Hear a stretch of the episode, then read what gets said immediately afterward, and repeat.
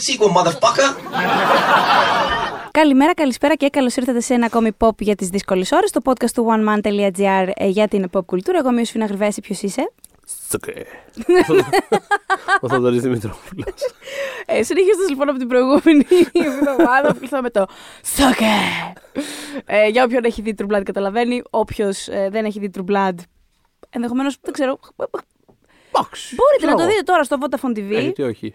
Ε, το οποίο Vodafone TV έχει όλες τις ε, διάσημες και νέες σειρές της HBO. Παίζουν εκεί αποκλειστικά λοιπόν. Μμμ. Ε, γιατί το Vodafone TV είναι το σπίτι της HBO στην Ελλάδα. Και συνεχίζουμε και κλείνουμε πια το αφιέρωμά μας στην ε, HBO, αυτό το δίκτυο τέλος πάντων, που φέρε τη χρυσή εποχή της τηλεόρασης και εντάξει, έχει τροφοδοτήσει την τηλεό- την τηλεόραση με πάρα πολλούς τρόπους εδώ και πάρα πάρα πολλά χρόνια. Ε, Και μ, πάνω προσδιορίσε κάπως αυτό που. Της για μια ολόκληρη γενιά αυτό που σκέφτεται στη τηλεόραση, εξού και το μότο αυτό που είχε πολλή επιτυχία για ένα Μμμ. διάστημα. Το δεν είναι τηλεόραση, είναι HBO. Ναι, θέλαν να κάνουν αυτή τη διάκριση. Ε, Ναι. μ, Την αντιληφθήκαμε, την καταλάβαμε, την, την καταλάβαν όλοι βασικά. νιώσαμε. Τι- τη νιώσαμε. Ε, ναι, και σίγουρα έχει δώσει προδιαγραφές και για την τηλεόραση που βλέπουμε σήμερα και το Μμμ. streaming και όλα αυτά. Ε, μ, που γίνεται με, συχνά με διαφορετικούς όρους, έτσι, λίγο πιο κινηματογραφικούς, πιο βασισμένους στους δημιουργούς και λιγότερο απαραίτητα στο τι θέλει να δει το κοινό κάθε εβδομάδα. Που είναι αυτό που, που λίγο την ταλαιπωρεί, ας πούμε, τη, τη δημόσια τηλεόραση, Πε- γιατί ναι, αφουγκρά- πρέπει να αφουγκράζεται λίγο τα Περισ- πράγματα αλλιώς. Περισσότερο με μια λογική. Α, πες εσύ τι ιστορία θες να πεις το και το α, β, γ, δ, παρά ας πούμε, α, ωραίο concept, πάμε και βλέπουμε. Mm.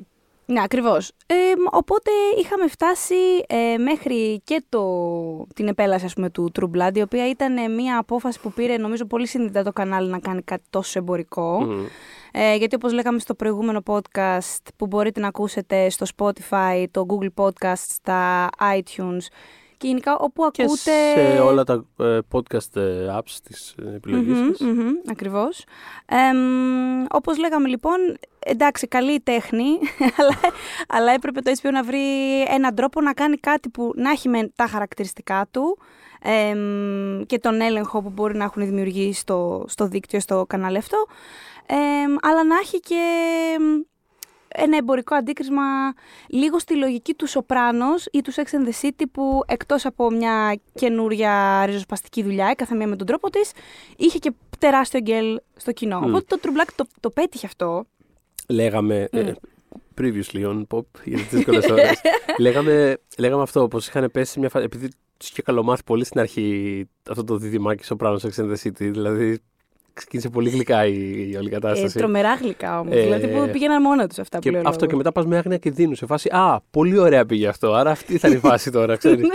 και μετά σκάσανε σερή, δηλαδή ε, άρχισαν να κόβονται σειρές, άρχισαν λίγο να βλέπουν τα δύσκολα, άρχισαν να κόβουν κάτι Deadwood, κάτι Rome. Το Wire δεν κόπηκε ποτέ, αλλά ήταν ας πούμε το, το στολίδι κάπως. Ήταν το εντάξει, το- το Wire δεν θα το αγγίξουμε. Ναι, μας παίρνει να... Ε, κάθε χρόνο το εξετάζανε. Κάθε φορά Α- το ξέρανε, αν θα- αλλά, αλλά ναι. ποτέ δεν. Δηλαδή, Και ήταν δεν το κόβανε πάντα ποτέ, οπότε. άιντε, ναι, ξέρεις. Ε, α- αλλά παρόλα αυτά η πραγματικότητα ε, επέβαλε την, ε, πώς το λένε, τη γέννηση κάποιου καινούριου ε, μαζικού hit γιατί ωραία τα, τα άρθρα και οι, ε, πώς το λένε, και οι ωραίες κριτικές. Αλλά, Αλλά πρέπει να φάμε. Αλλά ναι, δεν ταγίζουν αυτά. και να κάνουμε και, και να μπορούν να κάνουν και τέλος πάντων παραγωγές εμ, όπως ας πούμε ήταν το Rome ε, που το έκοψαν λόγω τεράστιου κόστους ας πούμε Μμμ. εμ, χωρίς να τους βγαίνει η Παναγία ότι αχ μπορούμε, μπορούμε να το πληρώσουμε αυτό τους πούμε άμα έχεις κάποια, ε, μια μεγάλη ναυαρχίδα που σε πηγαίνει ας πούμε και που Είναι φέρνει αυτό, πίσω χρήματα είσαι λίγο πιο άνετο Φάνηκε δηλαδή, ακριβώς ε. αυτή η μεγάλη αξία του να υπάρχει ένα τέτοιο μεγάλο πράγμα το οποίο να πηγαίνει από μόνο του και να τραβάει και τα subscriptions. Και, γιατί είναι σημαντικό επίσης και αυτό ότι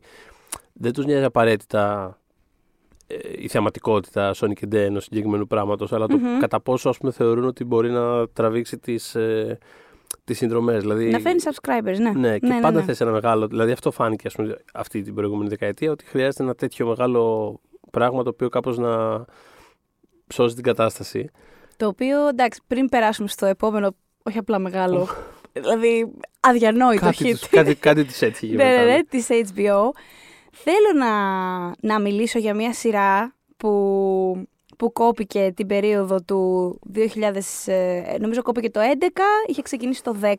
Ε, Ήταν στο μετέχμιο αυτού, δηλαδή συζητάγαμε και στο Ακριβώς. προηγούμενο λίγο για τον Board to Death και για αυτά πώς, πώς ξεκίνησαν λίγο να προσπαθούν λίγο να πιάσουν και ένα hip κοινό. Κάπως θα δούμε αυτή τη βδομα... Τη αυτή τη χυψτερίλα βδομάδα, λέω, της. αυτή τη, σε αυτή τη δεκαετία το ότι εν τέλει κατάφεραν να φτάσουν και σε ένα πιο ας πούμε, diverse programming, κάπως να πιάσουν και άλλα πράγματα, γιατί ήταν κατεξοχήν, ξέρεις, ένα δίκτυο με πάρα πολλές σειρές, ξέρεις, για ξέρεις, λευκούς, δηλαδή Ναι, ε, ναι, για- ναι. Είναι, είναι λίγο μια συγκεκριμένη κατεύθυνση programming. Κάπως τα κατάφεραν εν τέλει να το πετύχουν, αλλά πρώτα πέρασε από κάποια κύματα η όλη Ακριβώς. Και η υπήρξε όλη ένα φάση. θύμα το οποίο εάν ε, είχε κακό timing. Θεωρώ δηλαδή ότι αν είχε βγει πραγματικά λίγα χρόνια αργότερα Μμ. θα χωρούσε στο πρόγραμμα της HBO. Και μιλάω για το How to Make It in America, το οποίο επίτηδες δεν ανέφερα στο τέλος ε, του περασμένου podcast, γιατί νομίζω είναι, είναι καλή έναρξη για να, για να, για να, για να δούμε ένα κύμα που πήγε να αγγίξει το, HP, το η HBO, συγγνώμη, και δεν τα κατάφερε για, για, για ελάχιστο Για χρονικό λίγο. διάστημα. Και μετά είχε, ξέρω εγώ, πάρα πολλά τέτοια. Α, Εμ, Γενικά στην τηλεόραση ήταν πάρα πολλά. Ε, sorry, Ναι, ναι, γελάω, ναι. γελάω γιατί σκεφτόμουν το ότι το κρατήσαμε αυτό εδώ πέρα για να ανοίξει ένα επεισόδιο ως ένα εμφανές blockbuster ε, ναι, ναι. ξεκίνημα του επεισοδίου. δηλαδή, θα ακούσει, «Αχ, τι, μιλάνε για το How to Make It in America. Οπωσδήποτε να Εδώ το- είμαστε, να το γίναμε, ακούσουμε. Βάλε καφέ. Λοιπόν όμως, το How to Make It in America έχει πάρα πάρα πολύ πιστούς φανς, οι οποίοι μάλιστα ήρθαν κυρίως στη δεύτερη σεζόν, δηλαδή τη σεζόν που κόπηκε η, Μμ. η σειρά και μάλιστα αυτή ήταν η σεζόν που και η κριτική πια το είχε αγκαλιάσει, αλλά ερχόντουσαν και τα νούμερα. Προφανώς θα, θα πω μάλλον λι- λίγο γύρω-γύρω το τι μάλλον το έκοψε, γιατί ο δημιουργός ο Ίαν Έντελμαν δεν έχει λάβει ποτέ πολύ σαφή απάντηση στο γιατί τελικά κόπηκε. Μμμ. Υπάρχουν όμως κάποιες υπόνοιες. Ε, το How to Make It in America να πούμε ότι είναι μία, ήταν μία σειρά η οποία ακολουθούσε δύο φίλους στη Νέα Υόρκη. Πόσες, πόσα- πόσα τέτοια concept έχουμε δει πραγματικά που θες να πας στη Νέα Υόρκη και να, και να βρεις την καλή ας πούμε και να πετύχεις το χώρο σου όποιος και είναι αυτό. Οι συγκεκριμένοι ε, στόχευαν στο χώρο της μόδας, ναι. το fashion industry.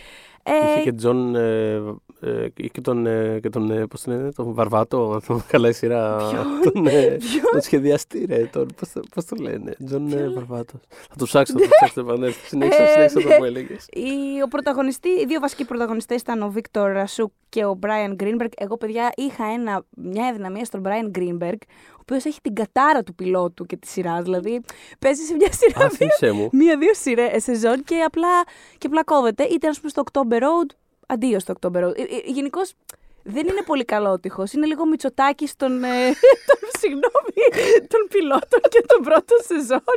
Ε, αλλά εγώ του είχα δυναμία γιατί έπεσε στο One Tree Hill, ένα από τους πιο γλυκούς και καλούς αντρικούς χαρακτήρες που είχε αυτή η σειρά, η οποία θεωρώ ότι έπασχε πάρα πολύ στους, ε, στους αντρικούς χαρακτήρες στο One Tree Hill. Όσοι, όσοι το έχετε δει, ο ένα, το ξέρετε. Δηλαδή, αν εξαιρέσει τον Nathan, ο οποίος κάποια στιγμή στην πορεία, ε, μετά ας πούμε, τη δεύτερη σεζόν, ίσιοσε και όλα καλά, οι υπόλοιποι ήταν συνήθως πάρ' τον ένα χτύπα τον άλλο. ε, ο ρόλος λοιπόν του, του Brian δεν ήταν τέτοιος, οπότε πάντα χαιρόμουν. Ξέρεις, πάντα το, όταν τον έβλεπα σε άλλη σειρά, έλεγα Α, τι καλά, τι καλά. Και ξαφνικά πάντα μου τον παίρνανε, ρε παιδί μου, γιατί δεν υπήρχε μετά από λίγο η σειρά.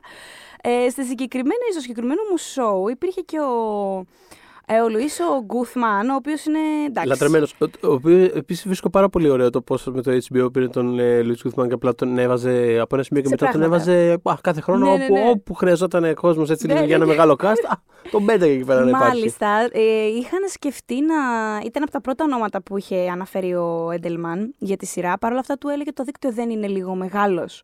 Μμ. Ε, μ, οπότε κάπως τον, ε, ε, χρειάστηκε να τον επαναφέρει αρκετά στις συζητήσεις και σαν ε, σημείο, σαν άνθρωπος τέλος πάντων αναφοράς όσον αφορά τη Νέα Υόρκη, γιατί και ο ίδιος ο Έντελμαν και ο Γκουθμάν έχει, έχουν μεγαλώσει στο Lower East Side, οπότε τους έλεγε ότι «ΟΚ, η ηλικία δεν χρειάζεται να είναι θέμα, μπορούμε να γράψουμε κάτι γύρω από αυτόν τον άνθρωπο. Δεν χρειάζεται να είναι όλα, ο, ο, ο Θοδωρής και τα εξαρτήματα του Τα- τα καταστρέφονται, διαλύσει αλλά όλα όλα εδώ πέρα, καλά. ναι.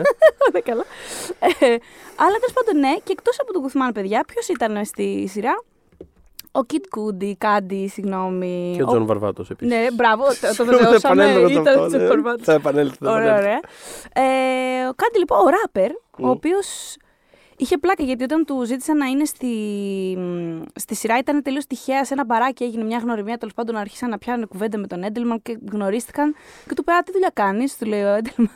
λέει: Φτιάχνω δίσκους. Γενικά γράφω. Ε, αλλά τότε δεν είχε κάποιον προσωπικό του δίσκο εκεί έξω. Οπότε δεν ήταν συνδεδεμένος ντε και Sony με τη ραπ μουσική. Και μάλιστα όταν ε, τελικά πήρε το ρόλο, γιατί συζήτησαν, έγιναν φίλοι και μπήκε στη σειρά, εμ, ε, δεν ήθελε όντως ο χαρακτήρας του να συνδέεται με τη μουσική κατά αυτόν τον τρόπο. Ναι. Εμ, ήθελε να κάνει κάτι τελείως τελείως διαφορετικό και μάλιστα στη, μπαίνοντας στη δεύτερη σεζόν είχε πάρει και acting coach. Ήθελε να το, να το δει σοβαρά και να κάνει κάτι το οποίο θα, θα ικανοποιούσε. Ε, είχε πει κιόλας και συγκεκριμένα την HBO, γιατί ήταν φαν ο Kid Candy της HBO, οπότε ήθελε να είναι, να είναι σωστός. Είναι πάρα πολύ καλός στη σειρά. Είναι πολύ ευχάριστη παρουσία τουλάχιστον για μένα, βλέποντάς τη. Εμ, Εγώ Στην- θυμάμαι πες μου, ναι. του τίτλους αρχής. Θυμάμαι το τραγούδι του τίτλου αρχής. το I need a dollar. Ναι. Ε, πες. Ε, Επίση, Εγώ ψάχνοντα. έτσι έμαθα αυτό το. Ναι, Έτσι το ναι, ναι. έμαθα. Ναι. Ε, Ψάχνοντας επίσης να βρω αυτό που έλεγα πριν από λίγο, πέτυχα ένα πάρα πολύ δίκαιο άρθρο New York Post με τίτλο ε, HBO's How to Make It in America is Sex in the City for the Guys. Κάθε, κάθε δεκαετία έχουμε και ένα τέτοιο τέλος πάντων. Ωραία. Ναι. Ε, και Θέλω να πάρω πάσα από αυτό όταν ε, τελειώσει. λέει παίζουν ο Μπεν και ο Κάμερον που είναι ο Brian Greenberg και ο Victor Asp που λες, ε, is the new Carrie and Samantha. ε, σου αναλύει όλη την, ε, τη σχέση μας περιπτώσει. Είναι το ίδιο αλλά αντί για γυναίκες είναι metrosexual men ε, στα Μμμ. Zeros κτλ. Και, και εδώ πέτυχα αυτό που έψαχνα. John Varvatos is the new Manolo Blahnik γιατί είναι ο, ο σχεδιαστής ο οποίος κάνει ένα καμέο στη σειρά και γενικά το μαγαζί του στο Σόχο εμφανίζεται στο background. Γενικά ε, είναι ένα. Τζον Βαρβάτος. Α, Καταρχάς. Μπράβο στον Τζον. Πας Για με το αυτό όνομά όνομα. του. Ε, οπότε ναι, υπάρχει ένα αντίστοιχο, είναι κάπως σημείο αναφοράς, ε, ας πούμε, στιλιστικό κάπως. Μμμ, μμμ. Ε, Εμ, ναι, αυτό. Ο- Αυτό που είπες για το Sex and the City έχει ενδιαφέρον γιατί ένα από τα πράγματα που, που, που προφανώς δεν θέλανε να γίνει αυτό από την HBO αλλά κάπως συνέβη ήταν ότι μάλλον η συνύπαρξή του με το Entourage το χαντάκωσε λίγο γιατί ο κόσμος περίμενε να δει κάτι τέτοιο ε, κάτι στην ίδια ας πούμε, φύση του, του Entourage και δεν είδε τίποτα τέτοιο, δεν έχει καμία σχέση Ναι, ναι, ναι. ε, σαν ε, κατάσταση και σαν, σαν ατμόσφαιρα η σειρά. Ε, είναι αυτό το χιπστερέ που, που λέγαμε Μμμ. ε, και θα βλέπαμε πολύ αργότερα ε, εντός και εκτός HBO. Ε, όπως επίσης και στην αρχή όταν είχε βγει, θυμάμαι δεν... ε, η- η κριτική κάπως κα- σε κάποιους είχε αρέσει πάρα πολύ, οκ. Και μάλιστα στη, στη γενιά των κριτικών που άρχισαν να μπαίνουν πάρα πολύ δυνατά οι bloggers, Μμμ. Επειδή η σειρά αυτή ταιριάζει πάρα πολύ ούτως ή άλλως σε αυτή την αισθητική και την κουλτούρα. Τους μίλησε ρε παιδί μου στην ψυχούλα Μπράβο, τους. ακριβώς τους μίλησε. Ε, τώρα, πιο μ, παλιά σκοπής ε, Μμ. κριτική, ε, επειδή ακριβώς είχε αυτή το, την ατμόσφαιρα του Α, είμαι πάρα πολύ cool. Και, ε, γιατί το έχει αυτό το χατουμέτι και την Αμερικά. Τώρα μην κοροϊδευόμαστε. Που μου αρέσει έτσι. Απλά είναι, είναι πώς να σου πω, βλογάει τα γένια της ε, Ναι. ε, της κατάστασης του αρκετά. Εμ, ναι, το είχαν δει έτσι αρκετά εμ, σαν gimmick ότι είναι όλο αυτό. Μμ. Στη δεύτερη όμως σεζόν ε, τα πράγματα άλλαξαν και για αυτούς τους κριτικούς και πράγματα πήγαινε πολύ καλύτερα η σειρά και είχε βρει τα πατήματά της και μάλιστα εμ, είχε μπει μέσα στους ε, showrunners ε, η Joey Soloway. Μπορεί Αλήθεια. κάποιοι να τη γνωρίζετε ως ε, Jill Soloway γιατί έχει πει ιδέα. νομίζω από το 18 και μετά, μιλάμε τώρα για τη δημιουργό του Transparent Μμμ. και άλλων. Ε, το I Love Dick, ας πούμε. Δείτε το I Love Dick, όποιος δεν το έχει δει, εκπληκτικό. Ε, μ, ε, από το 2018 και μετά, που, ανε- που είπε ότι δήλωσε ότι είναι non-binary, προτιμάν το Joey από το Jill. Οκ. Οπότε θα, τη, θα, θα τον ονομ... την, τους, Τους. τους έχει πει, μπράβο, ωραία, Τους. θα τους ονομάζουμε έτσι. Ε, οπότε εκεί έφερε, πάρα πολύ, έφερε κάτι πολύ φρέσκο στη σειρά και όλοι, δηλαδή αν ψάξετε δηλώσεις συνεντεύξεις oral history του How to Make It in America, ε, όλοι αναφέρουν αυτή τη συγκεκριμένη συμβολή ως πάρα πολύ ευεργετική, γιατί Οκ. ναι, ναι, ναι, έφερε και το χιούμορ της σειράς κάπως στα ίσα του και ανέπτυξε και χαρακτήρες που, που, που το σήκωναν πάρα πολύ. Δηλαδή, πέρα από τους δύο πρωταγωνιστές, εμπλουτίστηκαν πολύ οι γύρω χαρακτήρες. Αμ, αλλά δεν καταφέρει να σώσει τη σειρά και ε, ενώ λέει ο Έντελμαν ότι τελικά ε, πάρα πολλές φορές έχει τύχει να μιλάει με executives της HBO και να του λένε «Ναι ρε παι- παιδάκι μου, αυτό δεν έπρεπε να το είχαμε κόψει». και πολύ συχνά λοιπόν ρωτάει, η, η, τελε- το τελευταίο oral history που το ανέφερα αυτό δεν είναι πολλά χρόνια πριν, ε, δύο-τρία χρόνια πρέπει να είναι, του Complex, ε, είχε πει «Ωραία, και γιατί το είχατε κόψει ρε παιδιά». Δεν- Και ποτέ δεν έχει πάρει μια σαφή απάντηση. Η περιραίουσα ατμόσφαιρα όμως αναφέρει και την σύγκριση με το Αντουράς και μάλλον τις προσδοκίες με, σε σχέση με κάτι τέτοιο. Επίσης, την, εμ, την, ε, ε, την επιτυχία του Mad Men και του Breaking Bad που εκείνη την ε, εποχή γίνονταν εκτός HBO ε, και κάπως το κανάλι είχε προβληματιστεί του τύπου τώρα αυτό ας πούμε αυτά τα δύο δεν θα ανήκαν κανονικά σε Θα εμάς. έπρεπε να- Έχουμε ναι, κάνει Το Mad Men, αν, κάνω λάθος, αν δεν κάνω λάθος, το είχαν απορρίψει κιόλας. το είχαν απορρίψει ακριβώς. Ε, και, και κάπως είχαν προβληματιστεί, μάλλον λίγο μια κρίση ταυτοτητούλα στην πάθανε. Ναι, ναι, ναι, στην γιατί είναι HBO. αυτό ότι ξαφνικά γύρω έβλεπες πολλούς απογόνους των σειρών που οι ίδιοι ας πούμε, κάπως έφεραν στο, στο προσκήνιο και. Ναι, ναι, ναι. Και τώρα βλέπουν αυτά τα δύο, Mad Men και Breaking Bad, να κάνουν επιτυχία αλλού και σου λέει Μμμ. τώρα κι εμείς, αντί να κάνουμε τέτοια πράγματα, έχουμε δίνουμε εδώ το πράσινο του- φως στο How to Make It in Έχουμε America. τώρα ας εδώ τους πούμε. hipsters να, Ναι, τι να βολτάρουν γίνεται. στη Νέα Υόρκη. Όμως, ο τρίτος πιθανός λόγος είναι μία ακόμα χυψτερέ σειρά, στην οποία είχαν δώσει το πράσινο φως. Μάλλον γιατί την συνέδεαν περισσότερο με το Sex and the City Μμμ. και έλπιζαν περισσότερο σε αυτήν. Και μιλάω για τον Girls. Μμμ. Ε, είχε γνωρίσει ο Έντελμαν τη, τη Λίνα Ντάνα με εκείνη την περίοδο και του είχε πει ότι ετοιμάζω μια σειρά για την HBO και τέλεια σούπερ και αυτά. Και τη ρώτησε τι περίπου είναι αυτή η σειρά; Ε, γυναίκε στη Νέα Υόρκη ψάχνονται και επαγγελματικά και ερωτικά και όλα αυτά.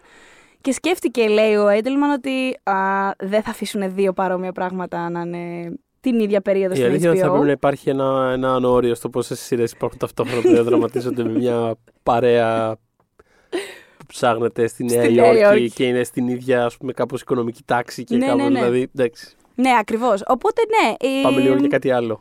Οπότε την πλήρωσε το How to Make It in America. Μμ. Εμ, και έχει όμως πολύ πιστό cult following και συνέχεια την ανακαλύπτουν ε, τη σειρά νέοι άνθρωποι. Και πολύ πολύ συχνά σε... Οι σε- νέοι. Οι νέοι, μπρε. Οι νέοι, ναι. Ε, οι- όταν γίνονται αναφορές σε cult τηλεοπτικά shows, σε shows που ε, ακυρώθηκαν πριν την ώρα τους, σε πράγματα που είχε η HBO και δεν ε, ε, αυγάτησαν, να το πούμε έτσι, Μμμ. συνήθως είναι στην κορυφή, κοντά στην κορυφή σε αυτές τις λίστες. Μμ. Ε, οπότε δεν μπορούσα να μην το αναφέρω και καθόλου. Ε, αλλά μιας και μιλήσαμε λοιπόν για τον Girls, Ναι. ε, τεράστια σειρά για, νομίζω για τη... με ένα συγκεκριμένο δικό τους τρόπο Το βέβαια. Girls, ναι, όχι, εντάξει. Προσωπικά το αγαπώ πολύ κιόλας. Δηλαδή Μμ. έχει, έχω πολλά. Ε, καλά, όχι έχω. Έχει και σειρά πολλά προβλήματα και σκαμπανεβάσματα και γενικά. Και η Λίνα ψαγόταν- Ντάνα με ίδια. Και η Έχει Λίνα κάπως Ντάνα με ίδια, ναι. προβλήματα.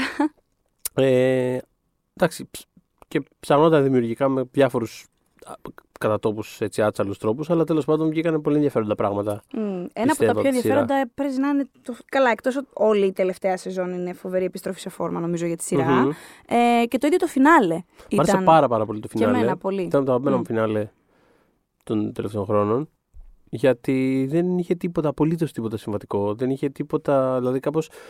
Βασικά, όλα αυτά τα τελευταία επεισόδια της σειράς έπιασαν πάρα πολύ ωραία αυτό το συνέστημα του ότι ξαφνικά ξυπνάς μια μέρα και κάπως οι άνθρωποι που είχες συνηθίσει να είναι γύρω σου κάπως δεν είναι πια και αμφισβητείς και το αν έπρεπε πάντα να. Δηλαδή, κάπως με την έννοια ότι ε, δε- δεν αντιμετωπίζει ως ας πούμε μονόλιθους όλες τις ε, σχέσεις που δημιουργείς Όχι, ειδικά, πολύ σε, σωστά. ειδικά σε αυτά τα χρόνια που ούτως ή άλλως ψάχνεσαι και αλλάζει συνέχεια και ότι εντάξει, κάποια στιγμή απλά προχωρά, όπως και άλλοι άνθρωποι δηλαδή όχι ότι εσύ έχεις κάτι το ιδιαίτερο όλοι προχωράνε και και δεν προχωράνε παράλληλα οι ίδιοι ας πούμε 4, 5, 6 άνθρωποι Μμ. για πάντα κάποια στιγμή κάποιος θα κάνει μια στροφή τέλος πάντων και Στην περίπτωση του Γκέρας πήραν διάφοροι, πολύ περισσότεροι Πολύ, ναι, εντάξει. διαφορετικό δρόμο. Και ξυπνάς μια μέρα και είσαι απλά ότι α, okay, δεν είναι, είμαι αλλού, είναι μια άλλη κατάσταση. Μμ. Και το δείξει αυτό νομίζω με ένα πολύ δεν ξέρω, ειλικρινή τρόπο. Επίσης μας έδωσε τον Adam Driver.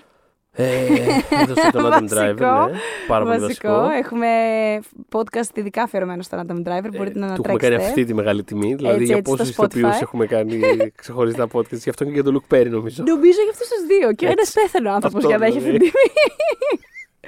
Πω πω αγαπημένος Ο μου. Adam Driver είναι ο μόνος εν ζωή ηθοποιός τον οποίο έχουμε κάνει ξεχωριστά αφιερωμένο επεισόδιο. Έτσι. Ε, Ε, το Girls όμως και η επιτυχία του, μάλλον να, να ξεκαθαρίσουμε και λίγο το, το, το Girls ήταν λιγότερο επιτυχία στα νούμερα. μ, ναι, Δεν ήταν σίγουρα, ποτέ σίγουρα. Δεν- τεράστια δεν, δεν, σειρά. το, δεν το βλέπανε καθόλου. Μπράβο. Ε, Σε και κάποια φάση είχε μεγάλη- κάτι ντροπιαστικά νούμερα, ας πούμε. Δηλαδή, Ούτε το CW, Ναι, για ναι, κανέναν ναι, ναι, λόγο. ναι. Και τι Ανύπαρκτα το νούμερα. CW, επειδή έχει τη φάση τώρα με το Netflix, ε, κάνει παλαβά νούμερα Μμ. εκτός του actual CW. Ναι, ναι. Ε, φέρνουν, πα- φέρνουν όλα το Arrowverse, ε, Riverdale κλπ. Φέρνουν πάρα πολλά λεφτά. ναι. Ε, το Girls δεν είχε τίποτα τέτοιο. Οπότε, αλλά ήταν μεγάλη, ήταν μεγάλη επιτυχία στην ε, δημόσια συζήτηση. Δηλαδή το Girls με εξαίρεση την πρώτη τελευταία σεζόν, Μμμ. και γι' αυτό λέω ότι η έκτη ήταν επιστροφή σε, σο- σε φόρμα, εμ, είχε πολλά... Είχε, ήταν μόνιμα σε μια κατάσταση κουβέντας. Είτε για καλό είτε για κακό. Πάντως δεν πολύ έφευγε ε, από τη συζήτηση και αυτό έκανε, θεωρώ, καλό στο, στην HBO όσον αφορά τον κατάλογό της, ας πούμε. Ότι πάντα υπήρχαν κάποιες συγκεκριμένες σειρές οι οποίες συζητιόνταν, συζητιού- συζητούνταν, συγγνώμη, Μμ. και γινότανε, γινόταν, γινόταν πραγματάκια.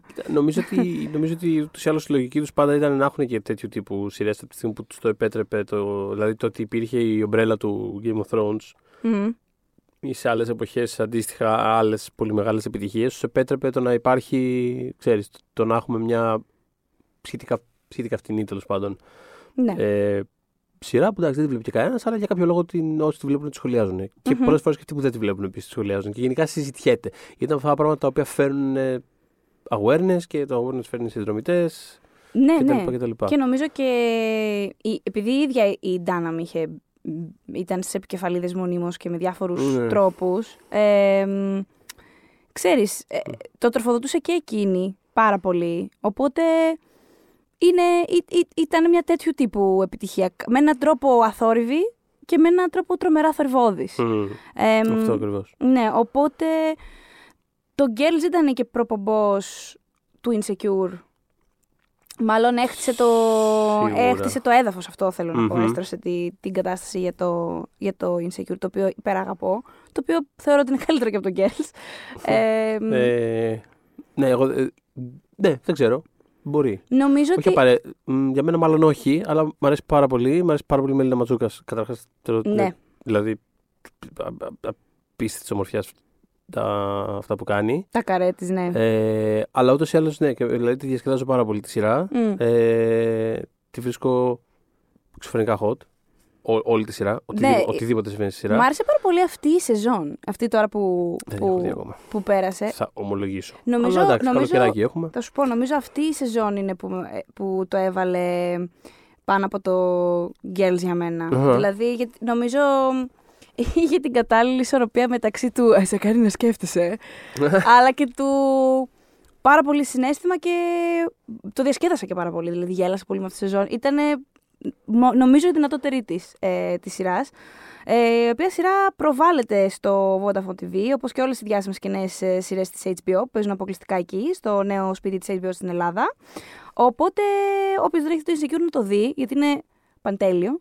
Εντάξει, είναι πάρα πολύ όμορφο. Ναι, αξίζει είναι, πάρα πολύ. είναι, είναι εξαιρετικό και ε, για όσους δεν έχουν πάρει την παραμικρή είδηση, είναι αφορά ουσιαστικά μια γυναίκα, μια μαύρη γυναίκα, ε, που και αυτή ζει τη ζωή της ουσιαστικά είναι από αυτές τις σειρές, ρε παιδί μου, που δεν μπορείς να πεις έχει αυτό το θέμα. Ναι, δεν έχει ένα concept. Ναι. Είναι, α, Είναι εκεί την παλεύει. ένα slice of life, ας πούμε, Μμ. ε, τέτοιου τύπου, Η τέτοιου κολλητή τύπου σειρά. τη, ο γκόμενος, on and off. ε, Αλλά μέσα σε όλα αυτά δεν έχει πράγματα συμβατικά η σειρά. μ.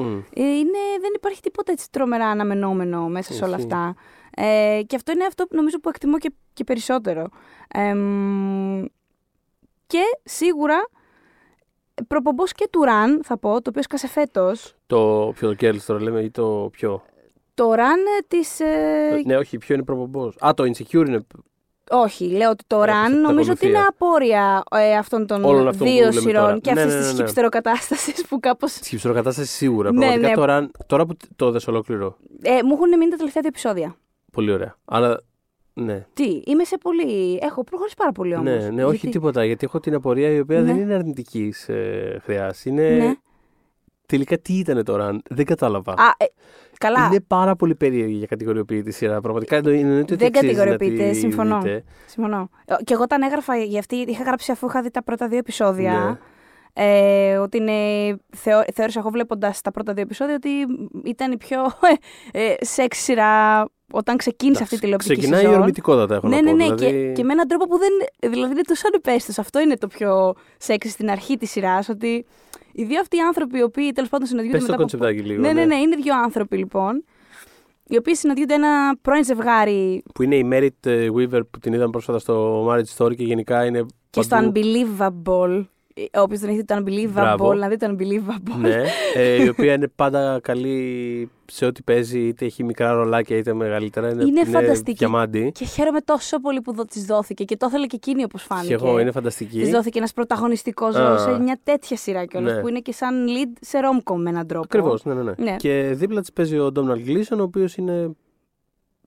Για Ginger είναι. Ε, είναι, λοιπόν, θα σας πω το εξής για, το, για, το, για τον Gleason. Είχατε μια στοιχομηθεία στο ίντερνετ, στο Twitter, στο ίντερνετ είχα Στο στο, ίντερνετ, ναι, ναι.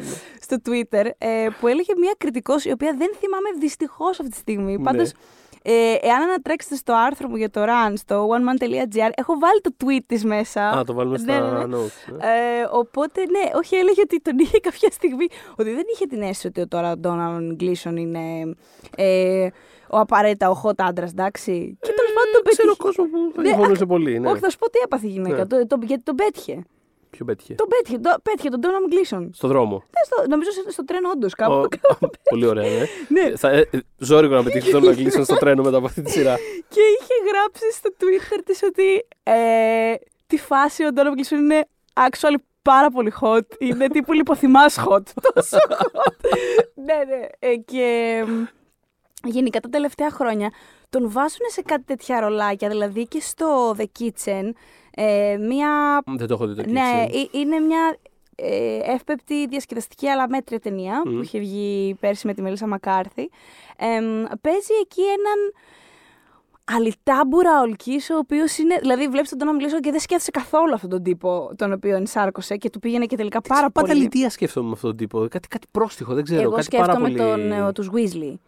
Δηλαδή μου Το έχω βγάζει. ξεπεράσει πάρα πολύ αυτό το πράγμα. Εγώ σκέφτομαι τον Billy Weasley Ναι. που είναι- ήταν ο ωραίος των βιβλίων, οπότε πήραν τον κλείσο να παίξει Ναι. αυτόν. Πού άλλο Ναι. δεν έχουμε δει πρόσφατα; Στα Star Wars τον έχουμε δει που παίζει το, εκεί πέρα το λακία τον περί. Όχι, όχι ακριβώς. Το φασιστό Ναι, αλλά- Weasel. ναι, ναι, μπράβο, ένα τέτοιο, μια τέτοια κατάσταση. Ε, στο The Kitchen λοιπόν παίζει έναν αλυταρά, ο οποίος όμως έχει κάπου έτσι βαθιά μέσα του πολύ καλή καρδιά και μαχαιρώνει κόσμο όμως. Δηλαδή είναι και λίγο. Στο μαχαιρώσω λίγο. Το κάνει αυτό Ναι. στην ταινία. Γενικά δεν έχει θέματα.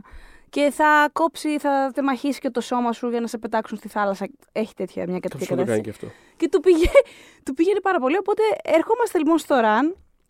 Που αυτοί οι δύο, οι τρομερά ετερόκλητοι ηθοποιοί, αν απλά σου αναφέρουμε τα ονόματά τους και δεις δύο φωτογραφίες τους. Ναι, αλλά περιέργως και οι δύο πάρα πολύ. Δηλαδή έχουν μια φοβερή χημεία, ρε παιδί μου, μεταξύ τους και κάπως παίζουν Πάρα πολύ. τρομερά ο ένας απέναντι από τον άλλον. Ακριβώς. Και κάπως θες να τους βλέπεις. Δηλαδή είναι αυτό ρε παιδί μου βασικά. ότι, γιατί το πρώτο επεισόδιο της σειράς, δηλαδή πέρα από το βασικό concept που είναι αυτό που θα, Ναι, κάποια ναι, στιγμή ναι. θα σε αφήσω να πεις τέλος πάντων. Σιγά. είναι, ότι, ε, είναι ότι πραγματικά, άμα κράταγε αυτό το πράγμα άλλες τρεις ώρες και ήταν απλά ξέρεις, και περιφερόταν από βαγόνι σε βαγόνι και απλά τα λέγανε και τα λέγανε και τα λέγανε. βγαίνει η σειρά. Αυτό βλέπει κάπως. Ναι, ναι, ναι, ναι, ναι. Όχι, ισχύει αυτό που λες. Και οπότε είναι, ας πούμε, αυτοί οι δύο υποδίονται ένα πρώην ζευγάρι, ήταν ζευγάρι στα φοιτητικά τους χρόνια, οι οποίοι είχαν κάνει μια συμφωνία ότι αν κάποια στιγμή στη ζωή τους βρεθούν, ας πούμε, σε ένα πάρα πολύ κακό σημείο ή οτιδήποτε και νιώσουν ότι ο ένας λείπει στον άλλο, θα στείλουν ένα μήνυμα με την απ- απλή λέξη run, τρέξε, και αν απαντήσει και ο άλλος επίσης run, σημαίνει ότι θα βρεθούν σε ένα συγκεκριμένο ε, σταθμό και θα ξεκινήσουν ένα, ας πούμε, Ταξίδι. ταξίδι που, θα, που διασχίζει την, ε, τη Βόρεια Αμερική, Α. τις Ηνωμένες Πολιτείες. Το οποίο συμβαίνει, δηλαδή τελικά εμείς τους βρίσκουμε σε αυτό το σημείο που ο ένας ε, στέλνει SMS ναι, ναι, στον ναι. άλλο. Εκεί ξεκινάει η Μπράβο. σειρά, ας πούμε. Αλλά χωρίς να ξέρουμε κάποιο περαιτέρω, δεν ξέρουμε ε, γιατί ακριβώς το στείλει ο ένας, γιατί το δεχτεί. Δηλαδή, κάπως είναι. Ναι. Ξεκινάει η σειρά, σε πετάει με το καλημέρα στο ότι ανταλλάχθηκε αυτό το μήνυμα. Τρέχουμε. Είμαστε στο τρένο, τρέχουμε. Τρέχουμε όμως. Και μετά κάπως γεμίζουν όλα τα άλλα τριγύρω. Το οποίο έχει συνεχώς μικροαποκαλύψεις, ανατροπές. με κάθε καινούριο πράγμα που μπαίνει στη σειρά, κάπως μοιάζει σαν να αλλάζει και είδος κιόλας.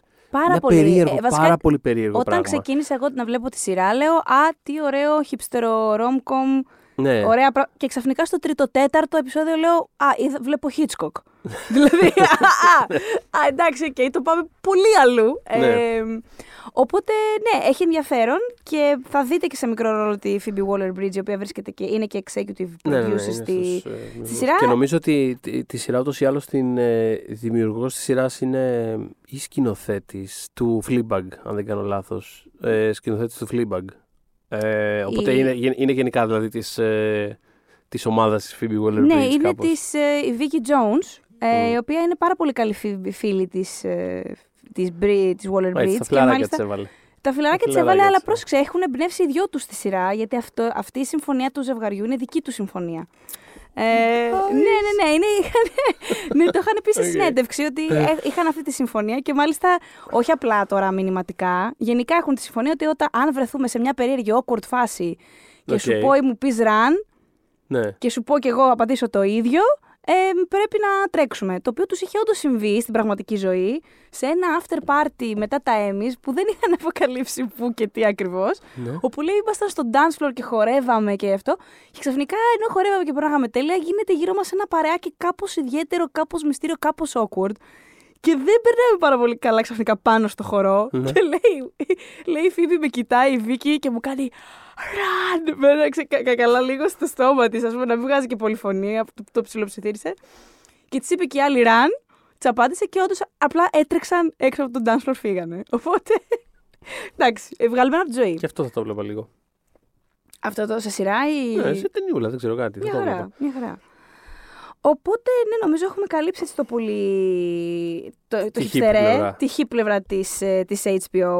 Εμ, και δεν ξέρω, νομίζω ότι λίγο πριν περάσουμε στο, στον ογκόλυθο του πράγματος, ίσως αξίζει να αναφέρουμε τις πιο μικρές Μμ. σειρές της ε, HBO που ίσως δεν, εμ, ε, ε, δεν μπορεί να μην πήρατε πρέφα όταν βγήκαν, μπορεί να μην ξέρετε τι είναι τώρα και οι περισσότερες, όχι οι περισσότερες, όλες αυτές που θα αναφέρουμε αξίζουν τον κόπο γιατί γενικώ σήμερα δεν είναι ότι θα αναφέρουμε πραγματικά ό,τι και αν ό,τι έχει βγάλει η HBO τα τελευταία χρόνια, αλλά από τη στιγμή που μιλάμε έτσι για πιο μικρές σειρές πρέπει να αναφέρουμε το Enlightened. Εκεί ήταν, σε αυτό, εκεί ήταν αυτά στο πλαίσιο αυτό του πειραματισμού του Μμμ. να βρούμε τι θα κάνουμε μετά. Είναι, είναι, είναι- εδώ είναι μια περίοδος κάποιος, κάπως κρίση ταυτότητας που δεν είναι αυτό που έλεγες πριν που Μμμ. κοιτάγανε γύρω που οι άλλοι είχαν το Mad Men και το Breaking Bad και αυτό και ήταν λίγο εμείς τώρα τι είμαστε ας πούμε ακριβώς. Ναι, ναι, ναι. Ε, σίγουρα το, το brand του HBO κουβάλισε πάρα πολύ και πάρα πολύ καιρό. Δηλαδή η στάμπα, η, η γενικότερη αίσθηση της στάμπας ποιότητας βοήθησε για πάρα πολύ καιρό, ακόμα και όταν για κάποια χρόνια δεν είχαν κάποια μεγάλη επιτυχία και κάπως ότι ξεκίναγε ήταν λίγο κοβότανε, κάτι είχαν, δεν πήγαινε. Είχαν πετύχει αυτό, να πηγαίνουν κάποια Αλλά- πράγματα λίγο μόνα τους. Απλά Ναι. όχι σε όλες τις σειρές όσο μόνα τους θα θέλανε. Μμ. και έτσι δεν ήταν όλα επιτυχημένα. Και γι' αυτό αναφέρω το Enlighten, το οποίο είναι από τις καλύτερες δουλειές που έχει κάνει ποτέ η Laura Dern Μμ. Και έχει να κάνει με μια αυτοκαταστροφική τύπησα η οποία αφυπνίζεται, ας το πούμε έτσι, και τα κάνει όλα όπα και είναι η Laura Dern. τα κάνει όλα Εξαιρετικά. πραγματικά. Δηλαδή πριν δείτε τη Laura Dern, πριν δούμε τη Laura Dern στο Big Little Lies και γίνει όλος ο ρόλος σε ένα meme και ένα τζιφάκι στο, στο Twitter, Μμμ. το Enlightened, αν πάλι ξαναλέω είχε βγει τώρα, θα ήταν πάλι μια ε, εποχή meme της Laura Dern στο, Μμμ. στο ίντερνετ. Ε, εξαιρετική σειρά.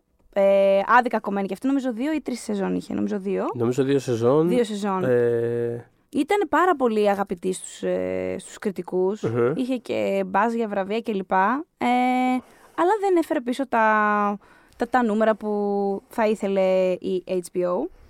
Μία μίνι σειρά που είχα λατρέψει, μ' άρεσε τρομερά πολύ αυτή η σειρά, αλλά δεν έκανε τίποτα βρε παιδιά, δεν τη συζητήσατε, γιατί και να τα τώρα. Ε, θέλω όχι, θέλω να αναφέρω το Show Me a Hero. Μου είχε αρέσει πάρα πολύ με τον Και εμένα. φίλο μας τον, τον Όσκαρ ε, Άιζακ. τον Όσκαρ Άιζακ, εμ, που είναι τώρα, θα David ακουστεί... Simon. ε, Ναι, ναι, ναι. Είναι της, της ε, Wire. ε, Wire ομάδας, οικογένειας. Wire ομάδας, ναι. Ε, όχι, απλά ήθελα να... Α, το, θα το περιγράψω. Απλά είναι λίγο. Θα ακούσετε το πιο βαρετό πράγμα στον κόσμο. Δεν είναι. Αν το δείτε. Το έχει αυτό. Περιγράφεις σειρές του David Simon και σου λέει άλλος. Είναι αυτό, χρειάζεται πάρα πολύ. Εντάξει. Αλλά. Χρειάζεται πάρα πολύ να ξοδέψεις προσωπικό capital. Σε φάση, άκου, please, απλά εμπιστέψουμε, ρε παιδί μου. Δες το, ωραίο θα Οπότε, είναι. πολύ ωραία το θέτεις, οπότε απλά εμπιστευτείτε μας και δείτε το show Me a Hero, αναζητήστε το και δείτε το. Γιατί είναι για έναν ε, ε, δήμαρχο, είναι πραγματικό Ναι, είναι πραγματικό. πρόσωπο. Μμμ. εμ, στην, ε, στο county της Νέας Υόρκης που το Yonkers, όπως θα ακούσετε το, Μπράβο, το ναι. Oscar Isaac να το λέει. Οπότε, Yonkers, ναι. Οπότε, όπου είχε γίνει ένα σκάνδαλο που προσπαθούσαν, ε, προσπαθούσαν να μαζέψουν, αλλά ε, νομίζω το τέλος είναι αυτό που χαρακτηρίζει περισσότερο τη σειρά και την ίδια την πραγματική υπόθεση, αλλά είναι Μμμ. τέτοιο που δεν μπορώ να το. Ναι, ναι, δεν ναι. θέλω να το προδώσω γιατί κάτι μου λέει ότι δεν την έχετε δει περισσότερη τη σειρά. Αλλά μπλέκει πολύ έτσι, κλασικά themes, ε, μοτίβα τη- της, ε, της ε, Σάιμονικής ε, Φιλμογραφία, ούβρας. ναι, ναι, ναι, του βιογραφικού Ε, του. μ, που έχουν να κάνουν ξέρεις, με την ε, ηθική της, ε, ας πούμε, με τον κοινωνικό ιστό, με την ηθική ας πούμε, της, ε, Μμ. της διακυβέρνησης και το πώς, ε, Οτιδήποτε πώς έχει ζούμε να τέλος πάντων κάνει. κοινωνικά όντα τέλος πάντων με ναι, έναν με, τη- ευρύτερο με τρόπο. την κοινότητα, το πώς στείνεται, Μμ. το πώς πρέπει ή δεν πρέπει να είναι, πώς την κυβερνούν οι άνθρωποι που είναι επικεφαλής της συνήθως. εκπληκτική, πα- πάρα πάρα πολύ καλή σειρά. Αν δεν κάνω λάθος, μου είχε κάνει εντύπωση που νομίζω είχα τότε τσαντιστεί που δεν ήταν ε, υποψήφια, κάπως έτσι. Κάτι θυμάμαι να γράφω στο, στο Πανμάν, πάνε και τέσσερα χρόνια. Ναι. Ε, τώρα είχα τσαντιστεί γι' αυτό, είχα τσαντιστεί που δεν ήταν ο Σκαράιζακ ο ίδιος, δεν ξέρω. Πάντως, ε, ναι, Έτσι σο- έχει θυμώσει πάντως. Κάτι είχα θυμώσει και κάπου υπάρχει και έξω στο ελληνικό ίντερνετ ο θυμός μου. Ε, οπότε είναι show me a hero. Αλλά μιλώντας για David Simon, νομίζω η σειρά του που Μμμ. δεν έχει αυτό το πρόβλημα του να σου περιγράψω και να σου ακουστεί βαρετό. είναι το The Deuce, το οποίο τέλειωσε πάρα πάρα πολύ πρόσφατα, με λίγοι μήνες μόνο μας χωρίς να πω το τέλος του.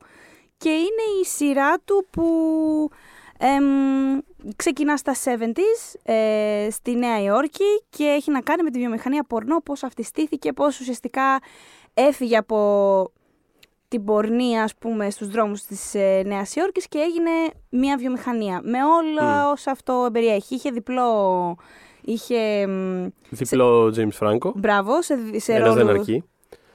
Ναι, αυτό ήταν ένα πρόβλημα μετά Ξέρεις, για τη ναι, σειρά. τέλος πάντων, ναι. Αλλά τέλος πάντων. Ε, και την αγαπημένη μου τη, τη Μάγκη Γκίλενχαλ.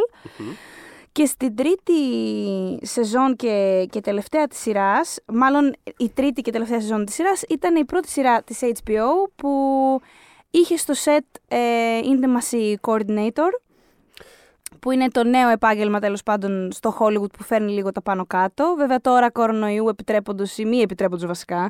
Δεν ξέρω πώς θα πάει αυτό το επάγγελμα γιατί βασίζεται στο κατά πόσο μπορούν ε, οι, οι ηθοποιοί να γυρίζουν ε, με ασφάλεια ψυχική και πρακτική τις ερωτικές τους σκηνές και επειδή το Deuce είχε πάρα πολλές τέτοιες γιατί ξαναλέμε είναι, έχει- αφορά τη βιομηχανία πορνό και πολύ συχνά θα δείτε ηθοποιούς της σειράς να γυρίζουν υποτίθεται σκηνές ε, πορνό οπότε ένας intimacy coordinator αυτό που κάνει είναι να πάει σε ένα set να μάθει το context μιας ε, σκηνής και σε συνεννόηση να συνοείται μεταξύ, να υπάρχει μια συνεννόηση ε, μεταξύ σκηνοθέτη, σεναριογράφου και των ηθοποιών ώστε να βρεθεί μια, μια καλή λύση να αποδοθεί σωστά η σκηνη αλλά να μην νιώσει κάποιος στο σετ από τον πρώτο που είναι ο ηθοποιός που συμμετέχει μέχρι τον οπερατέρ που γυρίζει τη σειρά, τη σκηνή, να μην νιώσει τέλος πάντων μη άνετα ή ότι παραβιάζεται κάπως η, ε, η ιδιωτικότητά του και η ασφάλειά του ε, στο σετ. Υπάρχει, εί- είχα μιλήσει με τους τέλος πάντων προτεργάτες του συγκεκριμένου επαγγέλματος, τους δύο, ας πούμε, δύο από τους πολύ βασικούς, ε, η μία κιόλας που, που μιλάει ήταν μία από τις τρεις που το ίδρυσαν ουσιαστικά το επάγγελμα. Μμμ. Θυμάσαι τα Εμ, ονόματα; Από μνήμης όχι, Όχι, δυστυχώς, όχι. δυστυχώς. Γιατί το έχω σκεφτόμουν πρόσφατα βλέποντας το, βλέποντας το I May Destroy You, για το Μμμ. οποίο έχουμε, έχω μιλήσει στα προηγούμενα επεισόδια Μμμ, πόσο μμμ. πολύ με έχει εντυπωσιάσει. Μμμ. Και είναι η πρώτη φορά που, έχοντας διαβάσει το, το κείμενο εκείνο που έχεις κάνει δηλαδή, είναι η πρώτη φορά που το πρόσεξα ως credit. ε, Ότι υπάρχει, ναι. Ναι, στους τίτλους τέλους ας πούμε. Είναι η πρώτη φορά που το πρόσεξα και συνειδητοποίησα ότι, α, κ- ξέρω τι είναι αυτό το πράγμα. Είναι κάτι είναι κάτι είναι που... μια καινούργια πληροφορία, ρε παιδί μου. Ναι, ναι, κάπως ναι, ναι, αυτό. ναι. Και ναι, τίποτα. Αυτό θα το, θα το βάλουμε στα, στα links από κάτω για να το. Λοιπόν, είναι η Claire Warden, που είναι Μμμ. μία εκ των τριών ε, ιδρυτριών γυναίκες το, το ίδρυσαν όλο αυτό, και ε, ο Ζεύ Στάινροκ. Μμμ. Εμ, Ωραία, θα το linkάρουμε στα. θα το, θα το λινκάρουμε. στα Ναι, έχει notes από ενδιαφέρον κάτω. γιατί ε, αφού έγινε αρχή με το Deuce και ε, έγινε, ήταν τόσο χρήσιμο ε, στους ηθοποιούς του, έγινε με προτροπή μιας ε, ε, ηθοποιού του cast που είχε ας πούμε να γυρίσει μια σκηνή ε, μ, ε, στοματικού σεξ, δεν είχε Μμμ. ξαναγυρίσει τίποτα τέτοιο και είχε ταραχτεί πάρα πολύ ε, πριν από αυτό, γιατί δεν, είχε, δεν ήξερε καθόλου πώς να το προσεγγίσει. Οπότε είπε η ίδια στην HBO, σας παρακαλώ, δεν γίνεται να μην υπάρχει κάποιος άνθρωπος να μας καθοδηγήσει σε Ναι, αυτό. ναι, ναι. Γιατί ένα σκηνοθέτης ή μια σκηνοθέτης δεν σημαίνει απαραίτητα ότι μπορούν να το χορογραφήσουν με τρόπο που να αισθάνονται όλοι άνετα.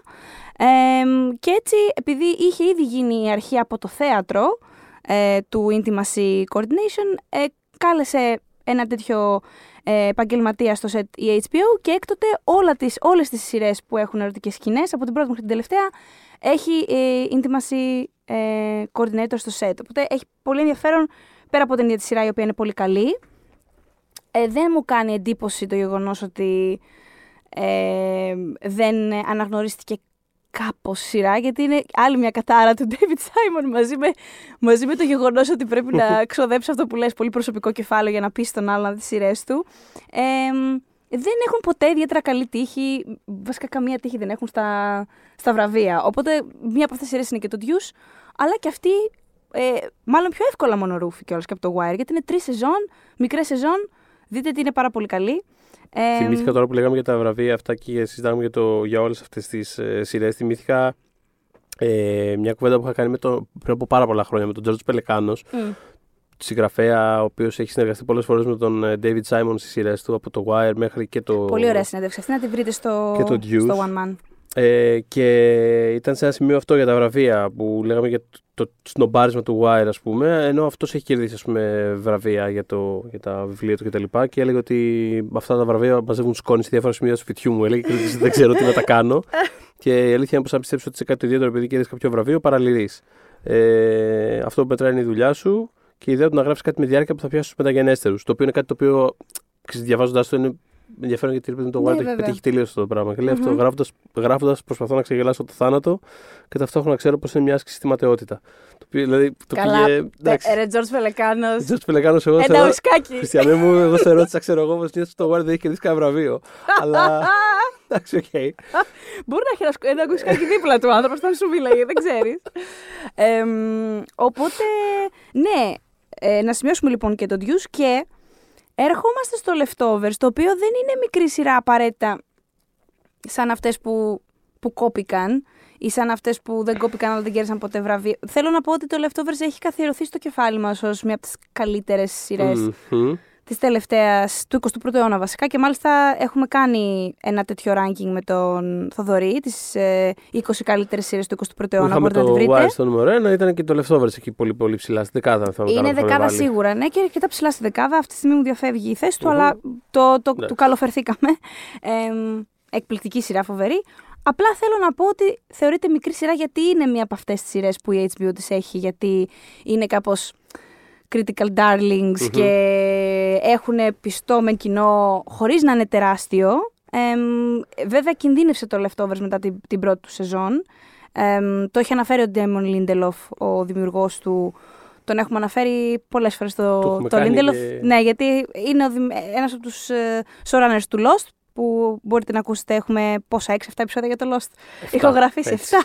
Έτσι είναι, που, πο- πολλά πράγματα που έκανε στο Lost ε, είχαν κάτσει κάπως καλύτερα μέσα του και μπόρεσε να τα αποδώσει στο Leftovers Μετά πιο στο Leftovers. ξεκάθαρα με έναν τρόπο. Και με, και με μεγαλύτερη, ησυχία, μεγαλύτερη ηρεμία, ξέρω εγώ θα πω κιόλας. Μάλλον γιατί τη βρήκε μέσα του. Και αυτό, κοίτα, και αυτό σίγουρα πιστεύω ότι βοήθησε, αλλά Μμμ. και το γεγονός ότι αυτό που έλεγες κιόλα στην αρχή, ότι δεν είχε ας πούμε, αυτό το εβδομαδιαίο, το grind, το ότι Βέβαια. βγάλαμε το επεισόδιο να δούμε πώς θα τη δράσει το κοινό σε ένα επεισόδιο που είχαμε κάνει τρεις εβδομάδες πριν να κάνουμε το επόμενο. Δεν υπήρχε ρε παιδί μου καθόλου αυτό το πράγμα. Καθόλου. Κάπως η ομπρέλα του HBO είναι πιο, πιο προστατευτική, ας πούμε. Δρούσε πιο ότι. Κοίτα, κάνω το κομμάτι του. Και έχει ενδιαφέρον ότι υπήρξε ούτως ή άλλως αυτή η συνεργασία. Μμ, μμ.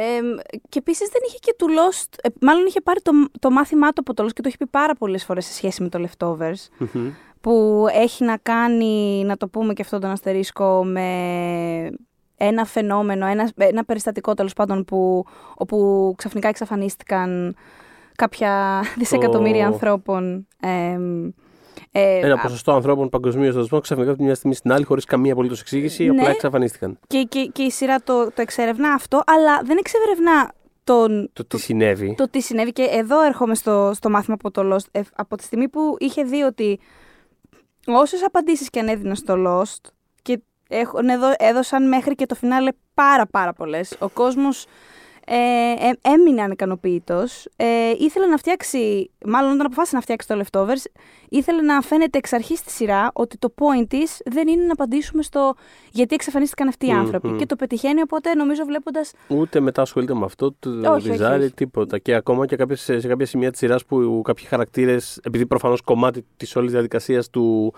του να ξεπερνάς μια απώλεια ε, είναι αυτό, το να ξεπεράσεις το, δεσ- το δέσιμό σου, ας πούμε, με αυτό το, με αυτό το πράγμα που σε κρατάει εκεί πέρα πίσω. Μμ. Είναι πολλοί χαρακτήρες οι οποίοι δεν, ε, δεν μπορούν να κάνουν αυτό το, το βήμα. Μένουν εκεί πέρα ή ξέρω εγώ προσπαθούν να το, να το αντιστρέψουν, να το διορθώσουν, να το καταλάβουν. Να, να, να. Ε, οπότε ε, επανέρχεται διαρκώς με διάφορους τρόπους το τι συνέβη και πώς κτλ. κτλ αλλά με έναν τρόπο πάντα μέσα από, μέσα από την δυσκολία των χαρακτήρων να το επεξεργαστούν και όχι ο ίδιος ως, ε, ως θεός, ως σειρά τέλος πάντων που Ναι. ψάχνει να βρει τι έγινε. Δηλαδή δεν υπάρχει κανένα σημείο της σειράς που ο, ο, ο θεα- νιώθω εγώ ότι ο θεατής ε, ε, πώς το λένε, ότι η σειρά πάει να, να του πετάξει ξέρεις, ερωτήματα και τέτοια. Δηλαδή είναι Νομίζω σωστά το νιώθεις, γιατί αυτό είναι συμπέρασμα κοινό. Δηλαδή δεν ξέρω, δεν έχω ακούσει, Μμ. διαβάσει, μιλήσει με κάποιον που να μου πει το αντίθετο για το Leftovers. Έχει πάρα πολύ. Είχε ξεκαθαρίσει ο Λίντε. Μάλλον ε, ε, τον είχατε πρίξει τόσο πολύ που πλέον ήξερε πολύ καλά τι να μην κάνει ε, στο Leftovers. Εμ, Το, αυτό το όλο point ήταν το, η εξερεύνηση ας πούμε, μετά τις, αυτής, τις, τις θλίψεις και τις... Ε, του πένθους, Το της πένθους και η εξηλαίωσης. απώλεια, ναι. Μπορεί να έρθει, δεν μπορεί να έρθει. Ποιος μπορεί να διαχειριστεί τι και γιατί μπορεί να το διαχειριστεί. Εμ, Και με ένα εντάξει, αυ- φοβερό φινάλε. αυτό, αυτό που έχω ξαναπεί ξανά και ξανά επίσης τα αγαπημένα μου φινάλε ever και η τελευταία τάκα που με έχει ρίξει στα πατώματα από το κλάμα. Όχι, μάλλον όχι η τελευταία τάκα τέλος πάντων, αλλά Ε, είναι προς το τέλος.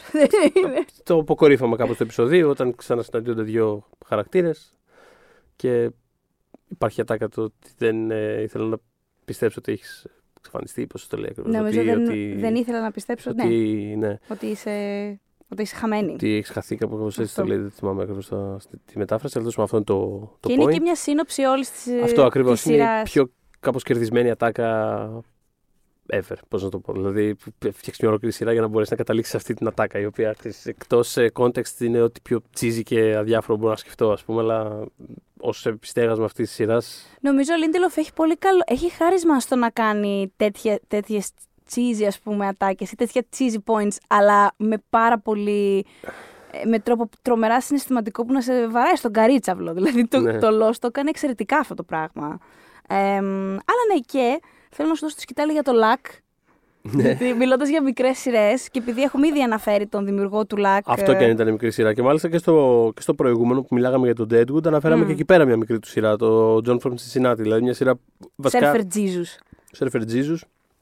Ε, είναι τη σειρά του David Mills, του λατρεμένου μου δημιουργού του, του Deadwood και παλιότερα NYPD Blue, Μμ. ο οποίος έχει μια συνεργασία με το HBO έτσι λίγο on and off ε, μια κατάσταση, αλλά μετά το Deadwood δεν ε, ξαναβρέθηκε. κάποιο- Α- Ακόμα και το Deadwood στην πραγματικότητα, ξέρεις, είχε αυτό τη δυσκολία. Δηλαδή από αυτές τις σειρές που μνημονεύουμε ως τις, οι μεγάλες, τις, ε, οι μεγάλες σειρές του ξεκινήματος ας πούμε, του, Ναι. του HBO είναι η μόνη που κόπηκε στην πραγματικότητα.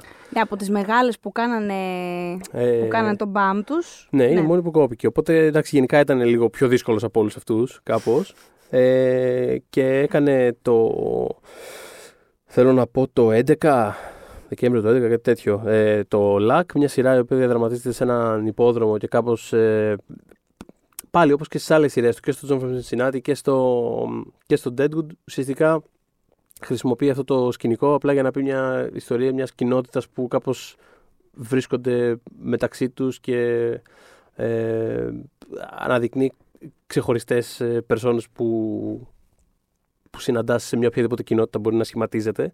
Ε, με τρομερές φάτσες στο cast. Πρωταγωνιστεί ο Ντάστιν Χόφμαν. Ναι. Μετά πετυχαίνουμε στο cast ε, φάτσες όπως ο Ντένις Φαρίνα, ο Τζον Ορτίζ που είναι κλασική μούρη δεν ξέρω, σε ταινίες Μάικλ Μαν. Ε, Όχι, τον έχετε Ε, δει πάρα πολλές φορές. σίγουρα τον έχετε δει. Ε, Kevin Dunn, δηλαδή είναι, πο- είναι πο- πάρα πολλές φάτσες που σίγουρα τι πετυχαίνεις και λες: Α, αυτόν κάτι τον, κάπου τον έχω δει. Και παίζει και ο Νικ Νόλτε στη σειρά, που είναι ο, ο οποίος όσο μεγαλώνει γίνεται ο άνθρωπος γρίλισμα. Που δεν, δηλαδή τρελαίνομαι, τρελαίνομαι να τον βλέπω και να, τον, να περιφέρει τι- τι- τι- τι ξέρω, τον κρεμασμένο εαυτό του απλά Είναι πισ- γριλίζοντας. Είναι πιστεύεις στο μέλλον του Tom Hardy, δηλαδή κάποια στιγμή. Ε, ο Tom Hardy. Πραγματικά. δηλαδή, το- το- η ταινία Warrior, να πω αυτό, είναι, είναι μουσείο, δεν είναι ταινία. Είναι αυτό το πράγμα. Είναι, είναι το ότι βάλαν τον Nick Nolte, ας πούμε, ε, πατέρα. Ε, είναι. Ε, Ναι, ναι, ναι, ναι, ναι. Ε, ναι, όχι, δεν το συζητώ. Εννοείται ότι είναι αυτό το μέλλον του Tom Hardy. Είναι ούτως ή άλλως σπουδαίος ο Tom Hardy σε αυτό το πράγμα. Τώρα είναι απλά ακόμα το νεανικό το γρίλισμα. είναι το Αυτό θέλω να επιθετικό σου το πω, ότι γρίλισμα. Κάποια στιγμή όταν ας πούμε, Κάποια το στιγμή βάλει κάτω, όπως όλοι οι άνθρωποι, κάποια στιγμή το βάζουν κάτω. Κάποια στιγμή θα. κα- Δηλαδή τώρα είναι ακόμα το. Κάποια στιγμή θα γίνει το. που λες, κάνεις φεύγοντας. Της παρέτησης, ναι. Ε, Οπότε είναι καταπληκτικό. Top ε, τέτοιο. Ε, σκηνοθεσία του πιλότου της σειράς και γενικά μια επίβλεψη την είχε ο Μάικλ Μαν που Ναι. είναι ο αγαπημένο μου σκηνοθέτης. Οπότε γενικά αυτή η σειρά, δηλαδή στε- σε επίπεδο σύλληψης και μόνο ήμουν λίγο. Είναι φτιαγμένη για Τώρα το σένα. φαντάζομαι αυτό το πράγμα ότι γίνεται. Οπότε προφανώς και κόπηκε μετά την πρώτη σεζόν και ακόμα χειρότερο, όχι απλά κόπηκε μετά την πρώτη σεζόν. Είχε ξεκινήσει να γυρίζει τη δεύτερη σεζόν και κόπηκε στη διάρκεια των γυρισμάτων. Γιατί τα κάνει αυτά η HBO, ρε παιδιά; Ε. Δηλαδή, πραγματικά. Είχανε. είχανε Προετοιμάσου λίγο. Προετοιμάσου τον Είχαν άνθρωπο. σκοτωθεί κάποια άλογα στα γυρίσματα, Μμ. αλλά είχαν σκοτωθεί και στην πρώτη σεζόν, αν δεν κάνω λάθος. Το έχω κοιτάξει ακριβώς. Τέλος πάντων, σίγουρα δεν βοήθησε αυτό. Σίγουρα δεν ήταν και μόνο αυτός ο λόγος. Πιστεύω ότι έπαιξε πολύ μεγάλο ρόλο, όμως, να σου πω την αλήθεια. Έπαιξε σίγουρα ρόλο. Δηλαδή, καθοριστικό, ας πούμε, για το Ε, κόψιμο. Μο- Είναι το ότι ούτως ή άλλως έκανε μηδενικά νούμερα. Ήταν μια σειρά η οποία επίσης, σε, σε αντίθεση με άλλες που δεν κάναν νούμερα, δεν είχε καν τεράστια. Δηλαδή η, η κριτική ήταν περισσότερο. Πώς λέγαμε και, το, και για τον John from Cincinnati, ήταν περισσότερο. Τώρα. Τι ακριβώς θα σε γελάσω; ήταν, ήταν- ωραίο είναι, αλλά θα σε γελάσω. Ένα τέτοιο πράγμα. Οπότε κάπως συνδυαστικά αυτή η αμηχανία, τα χαμηλά νούμερα, Σκοτώθηκε το ένα άλογο. Σκοτώθηκε το δεύτερο. Ε, Ε, κάπου, κάπου- σε κάποια φάση πάνε να σου πω: Λοιπόν, άστο, άστο να πάει στη τσακίδια. Κλείστε το όπως είστε, πάμε σπίτια. Οπότε έχουν γυριστεί δύο-τρία σεζόν, δύο-τρία σεζόν, λέω, δύο-τρία επεισόδια από τη δεύτερη σεζόν, τα οποία δεν, δεν υπάρχουν, δεν υπήρξαν ποτέ.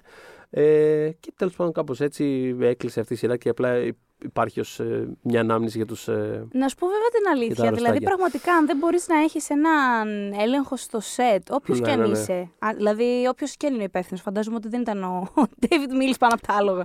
Ε, ναι, δεν αλλά ξέρω. θέλω να πω. Ούτως ή άλλως υπήρχε και. Ναι, ε, όχι. ισχύει αυτό ίσως που να λες. κλείσεις όντως. Δηλαδή, ε, Ναι, ναι, ναι. Όχι. Στεναχωριέμαι για τη σειρά όχι. μεν. Καλά, όχι, εννοείται, συμφωνώ. Αλλά δηλαδή, απ' την άλλη, ξέρω, ξέρεις, βρείτε λίγο τα. βρείτε- ναι, πραγματικά βρείτε τα. Δεν πεθαίνουν τα άλογα. Ε, επειδή- Επίσης, ούτως ή άλλως είχε ένα περίεργο backstage ε, τη σειρά. Δηλαδή, υπήρχε μια κόντρα εξ αρχής ανάμεσα στον Μάικλ Μάν και στον ε, Μίλ λίγο για το ποιος το τρέχει. Και κάπου, κάπου βρήκα μια συμφωνία το ποιο κομμάτι λίγο ελέγχει ο ένας πιο ο άλλος. Ναι. Γιατί είναι και οι δύο πολύ, πολύ αλφα. Πολύ αλφα περσόνες. Με την έννοια ότι είναι και οι δύο πολύ δημιουργοί που θα αναλάβουν ένα project και θα είναι όλο πάνω τους. Δηλαδή για τον Μίλτ λέγαμε και στον Deadwood ότι το έγραφε πολλές φορές, έγραφε τα σενάρια, Έτσι ήταν είναι. κάπως αόριστα και τα έγραφε στο πόδι την ώρα, δηλαδή λίγο πριν που είναι τις ατάκες. Να σε φάσει λοιπόν κάτσε να το διορθώσω λίγο αυτό, του πεις έτσι. Ήταν εντελώς μέσα στο κεφάλι του αυτό το πράγμα. Και ο Μάγκλ Μάν κάνει ένα αντίστοιχο. Δηλαδή και τη σειρά το Miami Vice που είναι γνωστό ότι δεν έχει credit κανένα επεισόδιο στο όνομά του. Mm. Επισήμως δεν έχει γυρίσει κανένα επεισόδιο του Miami Vice. Αλλά είναι δική του σειρά. Δηλαδή τα πάντα πέρναγαν από αυτόν ως παραγωγό. Οπότε είναι και οι δύο πολύ του ελέγχου. Και τέλος πάντων, ας πούμε ότι ήταν μια τρικυμία εξ αρχής αυτό το πράγμα. Δεν ήταν να γίνει το λάκκο, Δε- παιδί μου. δεν ήταν να γίνει. Πραγματικά δεν ήταν δηλαδή για να πήραμε γίνει. 9 επεισόδια παραπάνω από όσα ήταν να πάρουμε. τέλος Πραγματικά. πάντων. Οπότε, ναι, ναι. ίσως δείτε αυτά τα 9, αλλά δείτε Οπότε- τα, γιατί είναι καλό. Αλλά ναι, γι' αυτό που έλεγε το, για τη σχέση του Μίλτ με, το, με την HBO είναι ότι συνέχιζε να υπάρχει. Δηλαδή, κατά καιρούς ανακοινώναν διάφορα project που άλλα δεν γινόντουσαν, άλλα μισογινόντουσαν. Μμ. Σε κάποια φάση είχε ανακοινωθεί, όχι είχε ανακοινωθεί, συμμετείχε κιόλας, αν δεν κάνω λάθος. Ήταν στα credits κάποιο επεισόδιο του τρίτου κύκλου True Detective. Δηλαδή, υπήρξε ένα τον έχουμε εδώ πέρα, βοήθα λίγο εδώ την κατάσταση για να κάνουμε την τηλετενία Deadwood μετά από 15 χρόνια που Ναι. την κάνανε και έκλαιγα, τα λέγαμε και την άλλη φορά Ναι. και μόνο ότι υπήρξε ας πούμε, αυτή η ταινία. Ε, οπότε πάντα υπήρχε ας πούμε, μια διάθεση να το δουλέψουμε, βρε αδερφέ. Κάπως δεν έβγαινε, κάπως λίγο από εδώ, λίγο από εκεί. Τέλος πάντων, τέλος καλό, όλα καλά. Αφού τελείωσε το Deadwood ε, και υπήρξε η ταινία μετά από όλα αυτά τα χρόνια, βγήκε πέρσι. Μμ. Ε, όλα καλά. Και Χαλάλι νομίζω, όλα. Νομίζω ότι θα δούμε ξανά τον μίλησε στην HBO. Με, με, δηλαδή, Αλλού δεν θα τον δούμε. Α το θέσουμε έτσι. Α το Αλλού δεν θέσουμε θα έτσι το και ας δούμε. θέσουμε επιτάπητος το γεγονός ότι δεν ξέρω, δηλαδή δεν τον, δεν τον αφήνει η HBO. Ξέρεις, δεν τους έχει κάνει ούτε μία actual επιτυχία. Επιτυχία, ρε παιδί μου. Αλλά δεν τον θέλουν, τον συζητάνε. Να, ας πούμε, 15 χρόνια. 15 χρόνια θα κάνουμε την ταινία Deadwood, δεν πειράζει. Οπότε κάτι θα ξαναδούμε από τον Μιλ σίγουρα. Αμ, τώρα, επειδή τα τελευταία χρόνια ε, υπάρχει μια τάση η οποία ξεκίνησε σαφέστατα από το Netflix, αλλά έχει πάρει μπάλα και, και πια όλη τη βιομηχανία σε μη αγγλόφωνες παραγωγές Ναι. και ε, η HBO έχει δύο πολύ αξιόλογες τέτοιες. Η μία είναι και ψηλοάγνωστη και γι' αυτό θέλω να αναφερθώ. Εντάξει. Ε, η, η μία είναι το My Brilliant Friend. Της, ε, είναι είναι τέλος πάντων, η τηλεοπτική μεταφορά των, ε, της Βιβλίο της τετραλογίας. Έλενα Φεράντε. Μπράβο, μπράβο, της ε, τετραλογίας της Νάπολης. Εμ, η δεύτερη σεζόν ακόμα καλύτερη από την πρώτη. Για όσους την παρακολουθούν ή ενδιαφέρονται ή μπορεί να φοβούνται να είστε. Γιατί αυτό το βιβλίο έχει φανατικούς αυτά τα βιβλία. Οπότε, εάν φοβάστε ότι η σειρά μπορεί να σας καταστρέψει την εικόνα, δεν θα σας την καταστρέψει. Είναι πολύ καλή μεταφορά. Εμ, υπέροχο. Αλλά θέλω να μιλήσω λίγο για το ένα τσικ, για το Los Spookies, το οποίο ειλικρινά, ό,τι να είναι. Δηλαδή, μπράβο στην HBO. Είναι μια κυρίως ισπανόφωνη ε, σειρά. Έχει πότουλ, ας πούμε, και θα ακούσετε και ένα αγγλικό μέσα να πετιέται, αλλά γενικώς είναι ισπανόφωνη. Εμ, που είναι και μια παρέα ανθρώπων θεόκουλοι που, που, που θέλουν, ας πούμε, ουσιαστικά τρομάζουν τον κόσμο για να βγάλουν λεφτά. Το οποίο ακούγεται κουλό, αλλά θέλουν, έχουν ουσιαστικά επιχειρηματοποιήσει την τρομάρα σου. Θέλουν λίγο να... Ναι, ναι, ναι. Μμμ. Εμ, βάζουν δηλαδή κόσμο σε σενάρια τρόμου, ε, αλλά ε, για να βγάλουν χρήματα από αυτό. Εμ, είναι, είναι πολύ διασκεδαστική σειρά, θα γελάσετε τρομερά. Για κάποιο λόγο που δεν καταλαβαίνω, δεν έχει τόσο... Δηλαδή, ενώ άλλες ισπανόφωνε σειρές τα τελευταία χρόνια έχουν κάνει μπαμ, έχω την εντύπωση ότι ο, ο Έλληνας έχει περάσει σε αυτά πια. δηλαδή, θέλω να πω, περάσαμε το τουρκικό. Εντάξει. Το λέμε στο- Ναι, ναι, ναι, το συζητώ. Τώρα Το λέμε είμαστε στο ισπανικό, ισπανικό, τελείως. στο ισπανόφωνο. Οπότε ναι, το Los Spookies κάπως, ε, κάπως έχει μείνει πίσω, αλλά δεν του αξίζει να μείνει πίσω και έχει ήδη ανανεωθεί για δεύτερη σεζόν. Οπότε μέχρι να βγει Νομίζω Έχει λίγο το- παρά είναι hip για αυτό το πράγμα. είναι hip. Ναι, νομίζω ότι έχεις, μάλλον έχεις τα δίκια σου, γιατί συνήθως όταν σκεφτόμαστε ισπανόφωνα όπως το, το έχουμε κάπως μάθει, είναι λίγο πιο...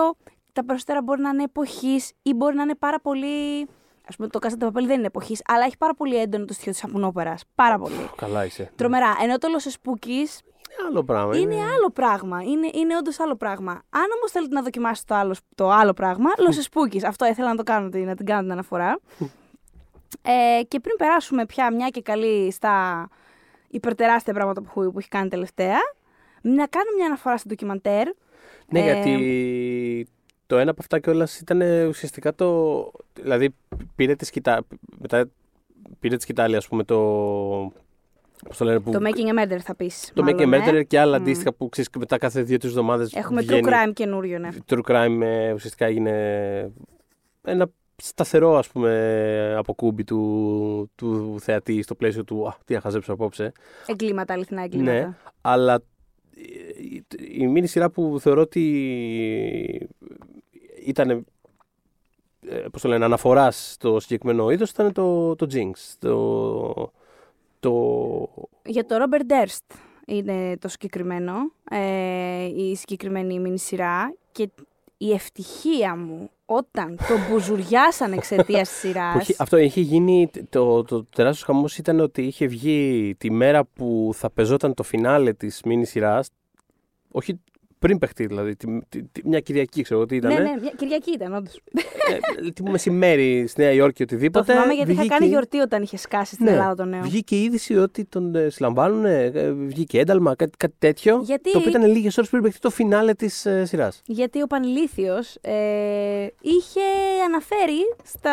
Υπάρχει μέσα, ε, ουσιαστικά υπάρχει μια, ένα αλφα στοιχείο ομολογίας του μέσα στη σειρά. Είναι, το- είναι η στιγμή που κλείνει η σειρά. Σοκαριστικό φινάλε της ε, σειράς. Το οποίο είναι, το θυμάμαι ακόμα και Τρομερό, τρομερό. Και, ανατραχιάζω. και το... είχα νιώσει τόσο I killed καλά. them all, τι λέει. Ενώ, Ναι, ενώ είναι στην ακριβώς. τουαλέτα. Ναι, ναι, ναι. Ε, μ, τώρα που πες ε, στην τουαλέτα, ξέρεις τι σκέφτηκα, έκανα το, το, το, λικα- Ναι, όχι, λογικό. έκανα μια σύνδεση με το θάνατο του Tyrion Lannister. Α, πολύ ωραία. Όχι, Θα- του θα Tywin, μας δώσει- συγγνώμη. Του Tywin, θα μας δώσεις Του πάσα, ναι. Ναι, στη, στην τουαλέτα. Έτσι φεύγουν οι κακοί άνθρωποι. Τέλος πάντων, όχι. Απλά θέλω να πω ότι επειδή λίγα χρόνια. Και υπάρχει όχι και, πολύ ένα, λίγα. και στον Jurassic Park θυμάμαι κάποιον να πεθαίνει στην τουαλέτα, ενώ τρώει δεινόσαυρο ενώ ήταν στην τουαλέτα. Τι- Μα σκέφτομαι μια λίστα γι' αυτό. Θα Ποια- ποια άλλη επανέλθουμε. μπορούμε να. Να, ένα Ναι, άρθρο. ναι, Λίστα. θάνατης ranking θανάτων. ε, Στην τουαλέτα. Πολύ ωραία. Μεταφορικών ε, κάποιοι κιόλας, γιατί ο Ντέρστ δεν ε, πέθανε άνθρωπος. Απλά Αλλά στη φυλάκα, στρούγκα. έτσι. Ε, Ωραίο, το κρατάμε. Αυτό, ναι. Ναι. Ε, όχι, κάποια χρόνια πριν τον είχε υποδηθεί σε ταινία η οποία είναι ας πούμε εμπνευσμένη από το, το, τη δολοφονία της ε, γυναίκας του, ο Ράιαν Γκόσλινγκ. Μμμ. Ε, και τη γυναίκα του υποδιόταν η Kirsten Dunst. Ε, η ταινία βέβαια δεν ε, υπ- ε, υποκρίνεται καθόλου στο ότι ας πούμε αυτός έχει σκοτώσει τη γυναίκα του. Ε, γι' αυτό και πρέπει να πούνε ότι έχει εμπνευστεί από αυτό, Μμμ. γιατί δεν θα, μετά θα μπλέκανε νομικά και, και λογικό θα ήταν. Αλλά θέλω να πω ότι εμένα αυτή η ταινία γενικά δεν με είχε τρελάνει. Δεν ήταν μια πολύ καλή ταινία θεωρώ. Μμμ. Ωστόσο, μου είχε περάσει μέσα μου τόσο πολύ το, το, το πώς ας πούμε... ε, Η ε, ταινία είναι το ο- All Good Things, έτσι. Μπράβο, σωστά, το All Ναι. Good Things. Ε, ε, εί- είχα τόσο πολύ εκνευριστεί με το γεγονός ότι έβλεπα γεγονότα που είχαν συμβεί στην πραγματικότητα και αυτός ο άνθρωπος δεν ήταν στη φυλακή. Και γενικώς θυμάμαι να βγαίνω από την αίθουσα και όσοι ήταν γύρω μου βγαίνοντας είχαν όλη μια τέτοια κουβέντα. Ότι είναι δυνατόν αυτός τώρα να είναι έξω, γιατί φι- κλασικά εννοείται πέφτοντα στα credits της ταινίας, ε, ε, ξέρεις ότι δεν, Μμμ. ε, ο πραγματικός άνθρωπος είναι ελεύθερος ως τότε ε, και ήταν πραγματικά, ε, ε, τι να σου πω, εξοργιστικό να, να, να βλέπεις αυτή την ταινία και μετά να αντιλαμβάνεις ότι α, δεν τον πιάσανε ποτέ. Οπότε, Ναι, αλλά το κλου είναι αυτό που συνέβη χάρη, χάρη σε αυτή την ταινία. ναι, ναι, όχι, μα και τελικά να περνάνε κάποια χρόνια και να βλέπω, να βλέπω το Jinx και να μην, ουσιαστικά βλέποντας εγώ το Jinx ήμουν σε φάση, α, σε συχαίνομαι, έχω δει και την ταινία και ξέρω τι έχεις κάνει, δεν τρέπεσαι. Και μέχρι να, πριν καν τελειώσει η μήνυ σειρά να το συλλαμβάνουνε. Ναι. Καταλαβαίνεις την ανακούφισή μου. Όχι, η, η σύνδεση τέτοιο ότι είναι του ίδιου σκηνοθέτη. Είναι το ίδιο σκηνοθέτη, Ε, μπράβο, ναι. Και ο λόγος που υπάρχει το Jinx είναι ότι ο, ότι ο Durst είδε το All Good Things και του άρεσε. Και του άρεσε βέβαια, γιατί έτσι είναι, οι νάρκες οι άνθρωποι. Πραγματικά πιάνουν μόνο τα. Δεν αδυνατούν να δουν το, την αρνητική πλευρά. Ναι, και τηλεφώνησες στον σκηνοθέτη και του είπε ψήνεσαι να μου πάρεις συνέντευξη. Ψήνομαι. Και άλλος είπε ψήνομαι. Επίσης, ψήνομαι να μπεις Παίρνα. στη φυλακή Ναι. και κοίτα να δεις που ομολόγησες στην κάμερά μου. Πω, πω αυτός ο άνθρωπος, πόση χαρά θα νιώσε. Πώς τα φέρνει η ζωή. Πες μου, σε λοιπόν. παρακαλώ. Ναι. Ε, αλλά ναι, ε, αναφέρουμε το Jinx. Είναι, όπως λες, τεράστιο σημείο αναφοράς στο, στο true crime που, που έχει, ε, ε, τι να πω, γιγαντωθεί τα τελευταία Μμμ. 5-6 χρόνια. 5 χρόνια θα πω. Ναι. Ε, Τόσο. και ναι, και μετά- αυτό του 15 είναι. Το... Μπράβο, πήρε τη σκητάλη το Making a Murder και έγινε τέτοιος πανικός με το Making a Murder που μετά όλα τα άλλα κάπως πήγαν μαζί, πήγαν Μμμ. αυτόματα. Παρ' όλα αυτά, έχουμε και το Going Clear, το οποίο έχει βραβευτεί. Είναι το, εμ, το ντοκιμαντέρ της HBO για τη σαϊντολογία. Μμμ. Φοβάμαι να πω παραπάνω πράγματα, γιατί όσοι μιλάνε πολύ για τη Δεν σαϊντολογία... ξέρεις- Δεν ξέρεις ποιος μας ακούει. Ξέρω εγώ ρε φίλε, έχουν απ' έξω μετά SUV έξω από τα σπίτια τους και κάμερες. Δεν ξέρω, φοβάμαι λίγο. Τέλος πάντων, ε, για απορίες ε, ρωτήστε την Katie Holmes, η οποία κατά αυτά κατάφερε και έφυγε από εκεί. Αλλά τέλος πάντων, το Going Clear θα πω ότι, εντάξει, επειδή είχα... Είχα και λόγο του Tom Cruise και ο- του διαζυγίου του με τη, με τη Katie Holmes. Είχα, το είχα ψάξει πάρα πολύ πριν βγει το Going Clear τα περισσότερα πραγματικά 9,5 στα 10 πράγματα που αναφέρει τα γνώριζα. Όμως είναι πάρα πολύ καλό ντοκιμαντέρ για κάποιον που θέλει λίγο να τα βάλει τα πράγματα σε μια σειρά και να καταλάβει τι γίνεται με τη Σαϊντολογία. Δηλαδή, σαν εισαγωγή και κάτι παραπάνω, είναι εξαιρετικό το Going Clean, οπότε θα το, θα το σύστηνα με τα όλα. Εμ, το Life According to Sam, πολύ καλό ντοκιμαντέρ ε, και υποψήφιο τότε για Όσκαρ με το, με το αγόρι που έπασχε από προγυρία. Εντάξει, δεν θα μείνει ε, άκλαυτο μάτι όταν θα δείτε αυτό το, το ντοκιμαντέρ και έχασε και πριν λίγα χρόνια τη ζωή του κιόλας, ο, ο Σαμ, Σαμ Μπέρνς νομίζω. Ε, υπέροχο γλυκύτατο ντοκιμαντέρ και ξέρεις, βλέπεις κάποιους τους ανθρώπους και λες τώρα εγώ γιατί γκρινιάζω για τη δουλειά ή για το γκόμενο ή για το δεν ξέρω τι. Ο άλλος πάσχει από προγυρία και είναι ο πιο αισιόδοξος άνθρωπος που έχει γεννηθεί. Δηλαδή, μπράβο. Και μπορείτε να δείτε και ομιλία του στο TEDx υπέροχη που, είχε, που, είχε, που είχε, υπάρχει στο YouTube. Το Mommy Dead and Dearest που είναι για την ε, τέλος πάντων διαβόητη υπόθεση της Gypsy ε, η οποία έγινε και σειρά ε, αργότερα ε, ε, που τέλος πάντων σκότωσε σε συνεργασία με το σύντροφό της τη μητέρα της ε, η οποία όμως ουσιαστικά την αρρώστενε όλη, σε όλη τη διάρκεια της ζωής της για να την έχει ανάγκη η κόρη της. Α, είναι από το είδος... Αυτό είναι το ε, σύνδρομο Μινχάουζεν. Münchhausen, ναι. Και, έχω, και γι' αυτό μπορείτε να μάθετε περισσότερα στο One Man, γιατί είχα μιλήσει με ε, ε, επαγγελματία τέλος πάντων ε, ειδικευμένο πάνω στην ε, συμπεριφορά και σε τέτοιου είδους ε, διαταραχές. Οπότε και, το, και, και μιλήσαμε και για το γιατί τα τελευταία χρόνια το σύνδρομο Μιχάουζεν έχει κάνει τέτοια εμφάνιση. Πάρα, πο- σε πάρα πολλές σειρές και ταινίες Ναι, ναι, ναι. το πετυχαίνουμε τελευταία. Ε, εντάξει, μιλάμε για, γύρω από αυτό και τι εξηγήσεις μπορεί να υπάρχουν για το γιατί μας αρέσει τόσο πολύ να τα βλέπουμε αυτά τα πράγματα. Και είναι νομίζω όμως. Είχε πει, μου είχε πει πολύ πετυχημένα ότι ε, μάλλον επειδή η, τουλάχιστον η, η, η μητρική φιγούρα στις περισσότερες κουλτούρες, αν όχι σε όλες, είναι η πιο ιερή. Δηλαδή τη μητέρα την έχουμε στο μυαλό μας ε, ως κάτι αξεπέραστο, με αγάπη την πιο ανιδιοτελή μορφή της που μπορούμε να βρούμε στη ζωή μας. Οπότε, μιλώντας τελικά για το ανώτερο κακό και το πιο φρικιαστικό πράγμα που μπορεί να σου συμβεί στη ζωή σου, υπάρχει άραγε μεγαλύτερο από μια τέτοια μητέρα ή μια τέτοια μητρική φιγούρα. Γιατί, ας πούμε, στο Politician του Ryan Murphy την τελευταία σειρά υπάρχει ένας τέτοιος χαρακτήρας και είναι η γιαγιά. Ε, δεν είναι η, μα- η μαμά τέλος πάντων που. που εμ, Δηλητηριάζει. δηλητηριάζει. Ναι, είναι η, η γιαγιά. Αλλά τέλος πάντων, ναι, μια μητρική φιγούρα υπάρχει, άραγε κάτι χειρότερο από, Α. από αυτό. Και το αναλύει πάρα πολύ ωραία η ψυχολόγος. Είχε, είχε μεγάλο ενδιαφέρον η κουβέντα μας. οπότε, ναι, Mommy Dead and Dearest. Το Won't You Be My Neighbor, που είναι το πιο πρόσφατο. Ε, είχε, κάνει πρόταση, ε, είχε κάνει πρώτα πρεμιέρα στο Sundance, είχε πάει πάρα πολύ καλά ε, με τα πάντα, κριτικούς αυτό, η HBO είχε δώσει πόσα χρήματα για να το, για να το αγοράσει ε, και αφορά τον, ε, τον πιο καλό άνθρωπο από ό,τι έχω καταλάβει. Εντάξει, εμείς δεν μεγαλώσαμε μαζί του. Ε, αχ, έχει κολλήσει το μυαλό μου τώρα το, το όνομά του Ρότζερ. του- του Ρότζερ, μπράβο, ναι, συγγνώμη. Mr. Του, Rogers. μπράβο, του Mr. Rogers, ε, που παρουσίαζε μια εκπομπή που απευθυνόταν στα παιδιά για πόσες δεκαετίες στην Αμερική. Εμ, και θεωρείται ο πιο, ας πούμε, καλοπροαίρετος, γλυκός, πιο γλυκιά φιγούρα που θα μπορούσε να σε μεγαλώσει από οθόνης, ας πούμε. Ε, Ήταν και αντικείμενο ταινίας η οποία τώρα υπάρχει σε αίθουσε. Πήγε και Ναι. καλά κιόλας όταν άνοιξε, Μμ. αν δεν κάνω λάθος. Ε, γιατί ο Tom Hanks είναι ο μπάκα μας. Ναι, Τα το... έχω ένας υπέροχος γείτονας βγήκε νομίζω στα ελληνικά. Μμ. Το Beautiful Day in the Neighborhood, ο Αμερικάνικος τίτλος. Και ο Hanks ήταν υποψήφιος. Ε, Ήταν υποψήφιος για Όσκαρ Β' αντρικού ρόλου για, τον, ε, για το ρόλο αυτόν. Εμένα μου άρεσε πάρα πολύ αυτή η ταινία. Και εμένα, και εμένα, και εμένα. Ε, Γιατί είναι η τύπη αυτή η σκηνοθέτης. Μάριαλ Χέλλερ. Μπράβο, η Φανταστική οποία ρε αυτή, μου παιδί αρέσει μου πάρα κάθε πολύ. φορά θα κάνει κάποιες ταινίες που όπως τις ακούς και τις φαντάζεσαι, λες τώρα Ναι, ρε παιδί θα μου, είναι πολύ τυποποιημένο, συνηθισμένο, πολύ βαρετό. γλυκερό Ναι, ναι, ναι. και δεν κάνει τέτοια τελικά. Καθόλου, καθόλου. Είναι όλες οι δηλαδή ταινίες έχει πάρα πολύ τέτοια στοιχεία ενδιαφέρουσες. προφανώς, γιατί και είναι τα και τα αντικείμενα τέτοια, αλλά.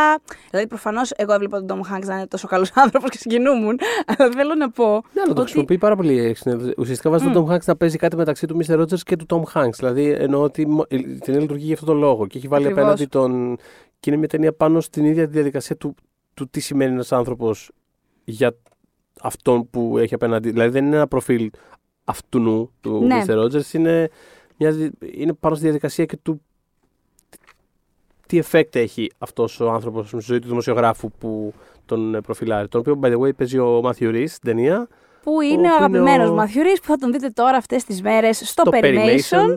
Ε, Όπως και όλες τις διάσημες και σειρές συγγνώμη της HBO που παίζουν αποκλειστικά στο Vodafone TV, το σπίτι της HBO στην Ελλάδα, θα δείτε και το Perimation που νομίζω τώρα προβλήθηκε το τέταρτο επεισόδιο. Δεν έχω προλάβει να δω το τέταρτο, αλλά πολύ μου αρέσει η σειρά και πολύ μου αρέσει ο Έχω δει Μαθιουρής. νομίζω μέχρι και το τέταρτο. Μμ. Ε, σούπερ, περιμένω τα, τα υπόλοιπα να δω πώς θα, Πολύ ωραία πώς θα πράγματα. καταλήξει. Ε, ναι, αλλά ναι, έχεις δίκιο. Γενικότερα αυτή η ταινία έχει να κάνει περισσότερο με το, με τον κινησμό και τέλος πάντων ένας κοινικό άνθρωπος θα βγάλει κάποια στιγμή άκρη στη ζωή του. Εγώ, εγώ αυτό, έχω κατα... εγώ αυτό ένιωσα και συμφωνώ και τόσο πολύ με αυτή την ταινία, η Μμ. αλήθεια είναι. Ε, δεν ξέρω, νομίζω ότι περισσότεροι το μπερδεύουμε το, το κινησμό με την οριμότητα και δεν είναι το ίδιο πράγμα. Νομίζω αυτή η ταινία κάνει μια, κα- Μμ. ένα καλό διαχωρισμό. Μμμ.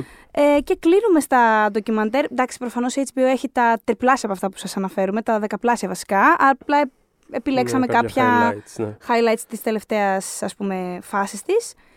Και το Living Neverland, το οποίο πέρσι Έκανε ένα Εντάξει. σούσουρο. έκανε ένα σούσουρο. Είναι προφανώς το, είναι το, το ντοκιμαντέρ που αφορά τον Michael Jackson και τα, τα θύματα του όπως υποστηρίζουν ότι είναι... Που εμ, μιλάνε στην κάμερα και είναι όλο βασισμένο πάνω στις ε, μαρτυρίες τους και είναι ουσιαστικά δραματοποιημένες μαρτυρίες τους με τη χρήση κιόλας ε, ας πούμε εικόνων ε, εποχής και αρχείου και Ναι, γενικά βέβαια. είναι χ- χτισμένο, δηλαδή π- πέραν της δύναμης των ίδιων των ιστοριών και των περιστατικών που ακούμε να σαν διηγήσεις ε, είναι φανταστικά χτισμένο και σαν αφήγηση θεωρώ εγώ. Δηλαδή το είχα βρει τρομερά, τρομερά δυνατό και πάρα πολύ ενδιαφέρον και το πώς ουσιαστικά έχει χτίσει μια ιστορία και γύρω από το Star System ε, μέσα από αυτές τις, ε, τις αφηγήσεις. Είναι και εμένα αυτό που, που βρήκα εξαιρετικό είτε είσαι στην ομάδα των ανθρώπων που πιστεύουν τους δύο άντρες, προσωπικά είμαι, αλλά είτε δεν είσαι, σίγουρα νομίζω μπορούμε όλοι να εκτιμήσουμε, ή τέλος πάντων οι περισσότεροι, ένα ντοκιμαντέρ, μία υπόθεση που δίνει επιτέλους το λόγο εξ ολοκλήρου στα θύματα. Γιατί ενώ μου αρέσει πάρα πολύ το είδος του true crime, Μμμ. το αγαπώ, το παρακολουθώ. Μμμ. Ε, είμαι ρε παιδί μου το target group, χωρίς να είναι όλα εξίσου καλά, δεν το συζητώ, έχουμε, έχουμε δει και φόλες τέτοιες, αλλά ξέρεις, Μμμ. ε, το μόνιμο παράπονό μου, με λίγες εξαιρέσεις, είναι ότι συχνά τις περισσότερες φορές ε, ασχολούμαστε με το τι συμβαίνει στο κεφάλι του δολοφόνου ή του, ε, τέλος πάντων του aggressor, ε, και ας μην είναι δολοφόνος, του παιδόφιλου, Ναι, οτιδήποτε ναι. είναι. Εμ, και όχι με τους ανθρώπους που υπέστησαν ό,τι υπέστησαν. Και ξέρω ότι είναι πάρα πολύ ενδιαφέρον να καταλάβουμε πώς λειτουργεί ο ανθρώπινος νους όταν είναι τόσο σκοτεινός. Εννοείται ότι είναι selling point και για μένα αυτό. Ε, αλλά δεν μπορείς να έχεις ένα... εμ, πο- πόσα μάλλον ντοκιμαντέρ ή πόσα επεισόδια σε τέτοιου τύπου εκπομπές θα έχεις για τον Dead Bundy, όπου θα κάνεις ας πούμε μια κτηνογραφία του κεφάλου του και οι γυναίκες που σκότωσε θα είναι ένας αστερίσκος. Μμ. Με ενοχλεί. Και με ενοχλούσε αυτό στο, και στο Making a Murderer την πρώτη του σεζόν, ε, που ήταν πραγματικά από τα ελάχιστα πράγματα που δεν μου είχαν αρέσει. Και εισακούστηκε και η δεύτερη σεζόν του Making a Murderer έχει πολύ μεγάλο κομμάτι που αφορά ε, στο θύμα ε, της δολοφονίας εκείνης. Γενικά θεωρώ ότι το Living Neverland αυτό το κάνει, ξέρεις, άψογα. Δηλαδή, οι- ουσιαστικά είναι αυτοί οι δύο και οι οικογένειές τους και λένε τι βίωσαν και, και Μμ, λοιπά. μμ. Εντάξει, η, η οικογένεια του, του Jackson, το estate, ας πούμε, είχε μηνύσει στην HBO. Ε, προφανώς έχασε τη μήνυση. Ήθελε ουσιαστικά να κατεβάσει το, Ναι. το ντοκιμαντέρ και μάλιστα την, ε, τη μέρα πρεμιέρας του ντοκιμαντέρ ε, στην HBO, γιατί πρώτα είχε βγει στο Sundance, ε, είχαν ανεβάσει στο λογαριασμό του, του Michael Jackson ε, μία τέλος πάντων ε, μεγάλη του συναυλία σε πολύ καλή ανάλυση. Τέλος πάντων λίγο σαν απάντηση ότι να ο, ο δικός μας Ναι, Michael ναι, ναι. ας πούμε.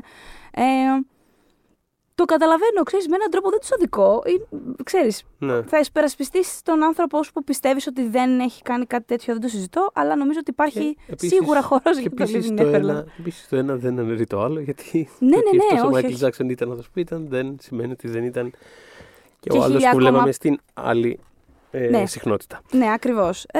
οπότε ναι, Living Neverland. Και we're leaving αυτό το κομμάτι της HBO και πάμε τώρα, εντάξει, αρκετά, ξέρεις, με τα, με τα τσίκι τσίκι. Ε, και ξεκινάμε με, το, με, με, με τα πυροβόλα ε, της HBO. Εντάξει, ξέρω εγώ, Game of Thrones. Το οποίο Game of Thrones επίσης το βρίσκεται ε, αποκλειστικά στο Vodafone TV. Ε, Όπως και όλες τις διάσημες και νέες σειρές της HBO. Ξέρω κιόλας από όσο γνωρίζω ότι πηγαίνει και μια χαρά Μμμ. ε, στο Vodafone TV, το βλέπετε. Δεν ξέρω τι να πρωτοπεί κανείς για, για, το, για, το, για το Game of Thrones Καλά, που δεν εντάξει, έχουμε νομίζω πει. ότι έχει, νομίζω ότι έχει καλυφθεί πολλάκις. Δεν, ναι, δηλαδή, και στο έχουμε δικό κάνει μας και κιόλας podcast και, έχουμε και με κάνει πολλές και αφορμές. πολλά επεισόδια. Ε, αυτό που θέλω να πω είναι ότι επειδή τώρα πρόσφατα για τον ένα χρόνο ας πούμε έκανα ένα μικρό θεματάκι ε, για το πώς να κάνεις μαραθώνιο ανάλογα με τον ας πούμε, χαρακτήρα που θες να ακολουθήσεις.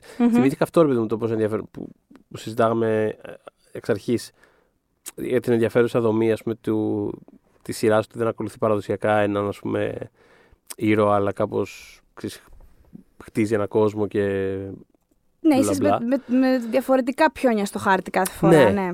Και είναι από αυτές τις σειρές που μπορούν να, μπορούν να περιγραφούν με διαφορετικούς τρόπους ανάλογα με το πώς ο καθένας ε, συνδέεται και ε, τι χαρακτήρα κάπως ακολουθεί και ποιος χαρακτήρας θεωρεί ότι είναι το πιο κεντρικό σημείο αφήγησης ε, και τίποτα αυτό. Δηλαδή ε, μπορείς να το δεις ως ε, την, ε, την ε, ιστορία της ε, κατάρας των... ε, των ε, Ταργκαριέν, Λάνιστερ. τον Λάνιστερ, ας πούμε. Μμ. Και είναι η ιστορία της Σέρσε, δηλαδή, άμα το δεις από την πλευρά της, ε, είναι τραγωδία.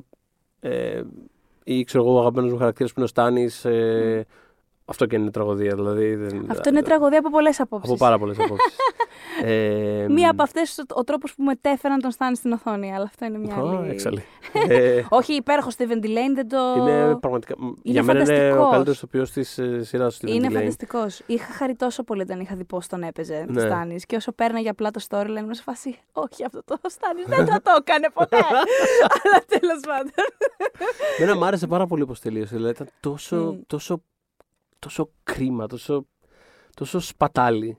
Ήταν, ήταν. Είναι- Ήταν, ήταν πολύ τραγικό, με, ξέρεις, με την Τα παλιά βι- έννοια. Τα βιβλία μου είναι εδώ για σένα πάντως στο θωρείο που Ωραία, θες, ωραία. για να δεις και τον πιο ολοκληρωμένο Στάνις. Ε, αλλά ναι, εν πάση περιπτώσει, μπορείς να ακολουθήσεις τον Τζον Σνόου, την ε, Daenerys. Την Dany, Ε, ναι, Ε, δεν συμμαζεύεται. Έχει τέλος πάντων πάρα πολλούς τρόπους να το δεις, πάρα πολλούς τρόπους να το ξαναδείς. Αν θες. Ναι. Ε, Apparently θες, Apparently γιατί θες. θέλει, θέλει κόσμος και το βλέπεις στο Vodafone TV Ναι, αυτό. Ναι. Ε, μάλιστα και ένα ζευγάρι φίλων το κάνανε rewatch πρόσφατα. μμμ. Εμ, και ξέρεις, α, τις γκρίνιες μου άρχισαν να τις βλέπουν λίγο πιο καθαρά αυτή τη φορά. Γιατί δεν το κάνανε. Εντάξει, παιδιά, όποιος δεν, έχει, δεν κάνει αυτή τη δουλειά δεν έχει και κάποιο λόγο να βλέπει συνέχεια και με όπως βλέπαμε εμείς κάποτε. Οπότε οι άνθρωποι, ξέρεις, κάποιες φορές τους γκρίνια τους έλεγα «Α, αυτό, α, εκείνο». Και μου λέγανε εντάξει, μωρέ, γιατί είχαν καιρό να δούνε Ναι. περασμένα επεισόδια. Εντάξει, τώρα στο rewatch ήταν. μου επίσης- στέλνανε και δύο μηνύματα του τύπου. Είχες δίκιο. Ο Ναι. Τύριο, ο Τύριος στι τελευταίες τρεις σεζόν τι κάνει ακριβώς; Καλά, προ- πραγματικά αυτό. Τι κάνει, τι είναι τελευταίες; Τα έχουμε αναλύσει αυτά διεξοδικά και από τα άρθρα που έγραφε η Ιωσήφινα στα έργα της εβδομάδας και από τα recaps που έκανα εγώ κάθε Δευτέρα. Υπάρχουν recaps στο One Man για όλη τη σειρά. Δηλαδή, αν ε, είστε κι εσείς από αυτούς που κάθονται και ξαναβλέπουν τη σειρά τώρα επί τη ευκαιρία που Έχουμε βρίσκεται στο, Πολύ στο Vodafone TV. συνοδευτική αρθρογραφία. Ε, πάρα πολύ εξαντλητικά αναλυτική συνοδευτική ορθογραφία με recaps από εκτός από την πρώτη σεζόν, από το πρώτο επεισόδιο της δεύτερης μέχρι το τελευταίο επεισόδιο της σειράς. Recaps για όλα τα επεισόδια. Και Ε, έχουμε επίσης αναλυτικά. Ένα ξέρω εγώ, επεισόδιο στο podcast που ήταν η τελευταία μας μεγάλη ανάλυση του Μμμ. Game of Thrones που έχουμε αναλύσει Κρατήστε το για το τέλος αυτό. ναι. πραγματικά την 8η σεζόν σε φοβερό βάθος. Εντάξει, μπορείτε να με ακούσετε να... σε κάποια σημεία νομίζω ρουλιάζω, αλλά δηλαδή χαμηλώστε Τα την βγάλαμε ένταση. στο μοντάζ αυτά τα σημεία. Εμ, και είχαμε και ένα ε, πολύ ενδιαφέρον podcast γιατί είχαμε κάποια στιγμή κάνει κάποιες συνδέσεις ε, μεταξύ Lost και Game of Thrones και το Μπράβο, τι ναι, ναι, σημαίνει ναι. φαινόμενο στην τηλεόραση και πώς Μμμ. αυτά, γιατί είναι αυτά τα δύο, τα δύο τελευταία φαινόμενα που είχαμε ως τώρα.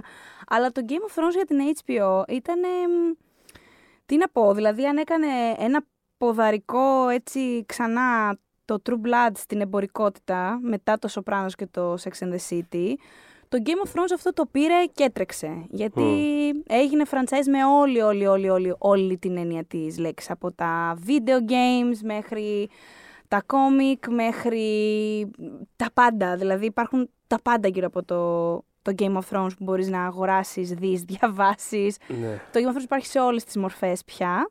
Δεν, έχει, δεν έχουμε ακόμα διαβάσει το τέλος του, αλλά θα γίνει και αυτό κάποια στιγμή. Δεν θα γίνει αυτό κάποια στιγμή. Συγγνώμη που το λέω. Εγώ, το πιστεύω. Εγώ πιστεύω σίγουρα πάντως ότι θα έρθει το επόμενο βιβλίο, όντως το πιστεύω μες στην επόμενη χρονιά. Καλά. Το τελευταίο είναι πολλοί, πολλοί παράγοντες. Αν θα ζήσει ο άνθρωπος, που το εύχομαι, και έχει πει κιόλας ο George R. R. Martin τώρα Ναι. λέω, μη μου λέτε σας παρακαλώ ότι θα πεθάνω, δεν είμαι ούτε τόσο μεγάλος ούτε τόσο χοντρός.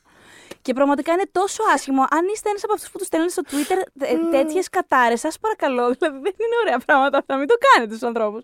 Λοιπόν, αλλά και το αν υπάρχει, αν υπάρχει γενικός ο άνθρωπος πάνω στη γη. Ξέρω εγώ, γιατί μπορεί να εκραγούμε κάποια στιγμή. Αν αυτά τα δύο δεν συμβούν, θεωρώ ότι έχουμε καλές πιθανότητες. Ε, το λέω, εγώ το λέω τώρα 13 Ιούλια, εσείς θα το ακούσετε λίγο αργότερα. Αλλά θέλω να το δηλώσω ότι πιστεύω ότι θα διαβάσουμε σίγουρα το πρώτο τελευταίο βιβλίο του Game of Thrones, αλλά πιστεύω πολύ και στο τελευταίο. Ωραία, τη μέρα Για που θα δούμε. βγει το τελευταίο βιβλίο Game of Thrones, θα έρθουμε όπου και αν είμαστε στις ζωές μας. θα έρθουμε εδώ, σε αυτό το στούντιο, να κάνουμε ένα έκτακτο επεισόδιο podcast. δεν Είμαι ξέρω τι θα πάρα πολύ αφορά. μέσα. Θα γίνει αυτό το πράγμα, σαν στοίχημα κάπως. Τέλεια, ωραία. Εγώ δεν πιστεύω ότι θα γίνει ποτέ. Οχ. Ποτέ. Αλλά. Ε, I believe in you, GRRM. Ε, Μη με βλέπεις, ε, ξεφτιλίζομαι. για χάρη σου, πρόσεχε. Εμ, το οποίο κιόλας, μιλώντας για τον, για τον Μάρτιν, ε, έχει πει ότι στο, στη σειρά που έρχεται το spin-off ε, του Game of Thrones, το House of ε, the Dragon, που θα αφορά του Targaryen και θα είναι prequel, δε, είπε δεν πρόκειται να γράψω μισό επεισόδιο, δεσμεύομαι, εάν δεν τελειώσω πρώτα το, το βιβλίο. Οπότε, ξέρω εγώ, Καλά. Έχει σταματήσει να πηγαίνει σε συνέδρια, έχει πει τώρα ότι στην καραντίνα έχει γράψει όσο δεν έχει γράψει τα τελευταία χρόνια μαζί. Γενικότερα έχει ταμπουρωθεί αναγκαστικά λόγω κορονοϊού. Ναι. Οπότε ίσως ο κορονοϊός στην περιοχή του συγκεκριμένα να συνεχίσει για λίγο ακόμα. Ναι. Ένα τσικ. μπας Όσο και- αυτός προστατεύεται όμως και είναι safe. Ναι, Ε, και όλοι γύρω ναι. του φυσικά. εννοείται. Ε, ναι, εντάξει, οκ. Ε, εγώ πιστεύω ότι απλά θα βγει και θα ανακοινώσει κάποιο καινούριο βιβλίο, κάτι τέτοιο. Τύπου ότι. Λοιπόν, ακούστε. να δει- Δεν έχω Game of Thrones, αλλά ακούστε να δείτε τι σας έφτιαξα.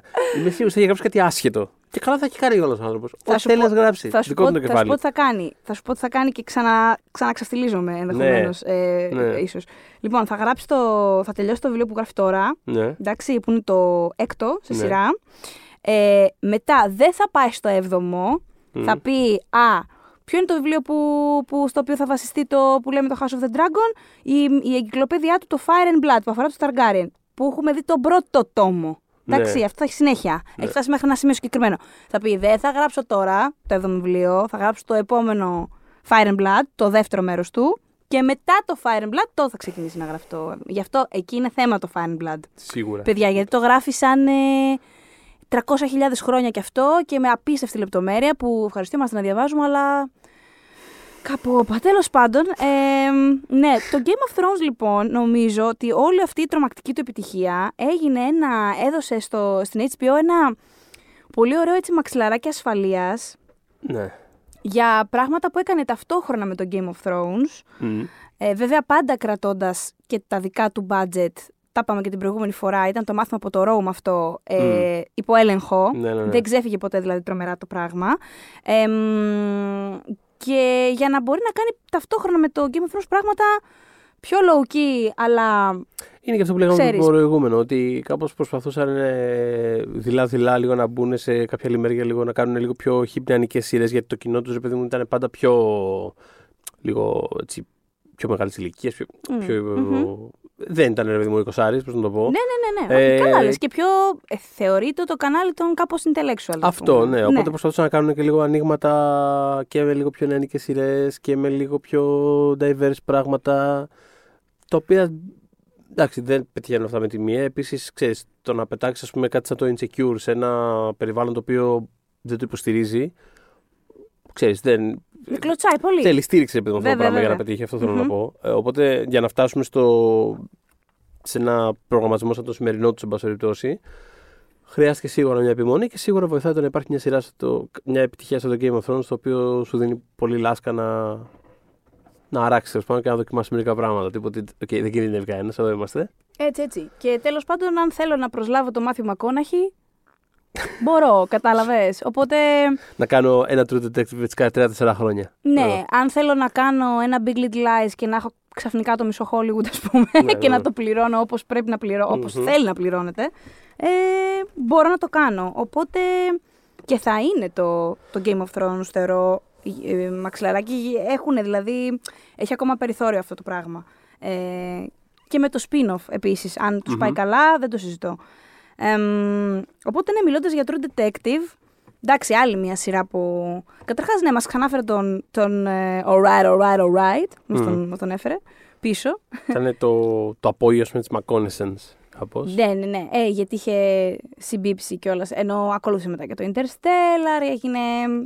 Ήταν, και ήταν- πάνω στο, ήταν και πάνω στο Όσκαρ το επίσης. Μπράβο. βασικά για την ακρίβεια, εγώ δεν θα σταματήσω ποτέ να πιστεύω ότι το Όσκαρ το κέρδισε για το True Detective. Ε, Ναι. Δηλαδή, γιατί έπε- συνέπεσε ακριβώς στην περίοδο της ψηφοφορίας που γινόταν ο παντζουλισμό με το True Detective στη τηλεόραση. Ισχύει, δεν είσαι. Ε, και έχει ενδιαφέρον, ότι μακριά κάποια από την χρόνια, πραγματικότητα. έχει ενδιαφέρον ότι κάποια χρόνια αργότερα και ο Μαχερσάλα άλλη κέρδισε Όσκαρ ενώ έπαιζε στο True Detective. Ναι, ναι, ναι, ναι. ναι. Να πούμε και αυτό. Να Δηλαδή, πω ότι η τρίτη σεζόν του True Detective είναι η δική μου αγαπημένη, προσωπικά. Να πω ότι η δεύτερη σεζόν του Μμμ. True Detective είναι η δική μου αγαπημένη. Πιο, εμπ, πιο εμπριστικό ο Φωτόρης, Χαίρομαι. αλλά γενικά και οι δύο έχουμε. Είναι, τρι, είναι, πρόσεξε, είναι τρεις σεζόν του True Detective. η πρώτη είναι αυτή που όλοι προσκυνάνε. Αυτό. και μέσα να άρεσε η δεύτερη και εμένα η τρίτη. Όχι ότι δεν μας άρεσε η πρώτη. Ε, όχι, μια χαρά. Εμένα μου άρεσε η πρώτη. Φανταστικά Ναι, ναι, ναι. πέρασα. Ε, γενικά, ο Νίκη Πιζολάτρα από αυτούς τους ανθρώπους που λίγο τους κοροϊδεύω, λίγο τους απολαμβάνω, ρε παιδί μου. Είναι αυτό το. Μιλάει φυσικά για τον Ο δημιουργός, δημιουργό έτσι. της σειράς που είναι λίγο σε φάση. ξέρεις τι, Άσε μας, ρε φίλε.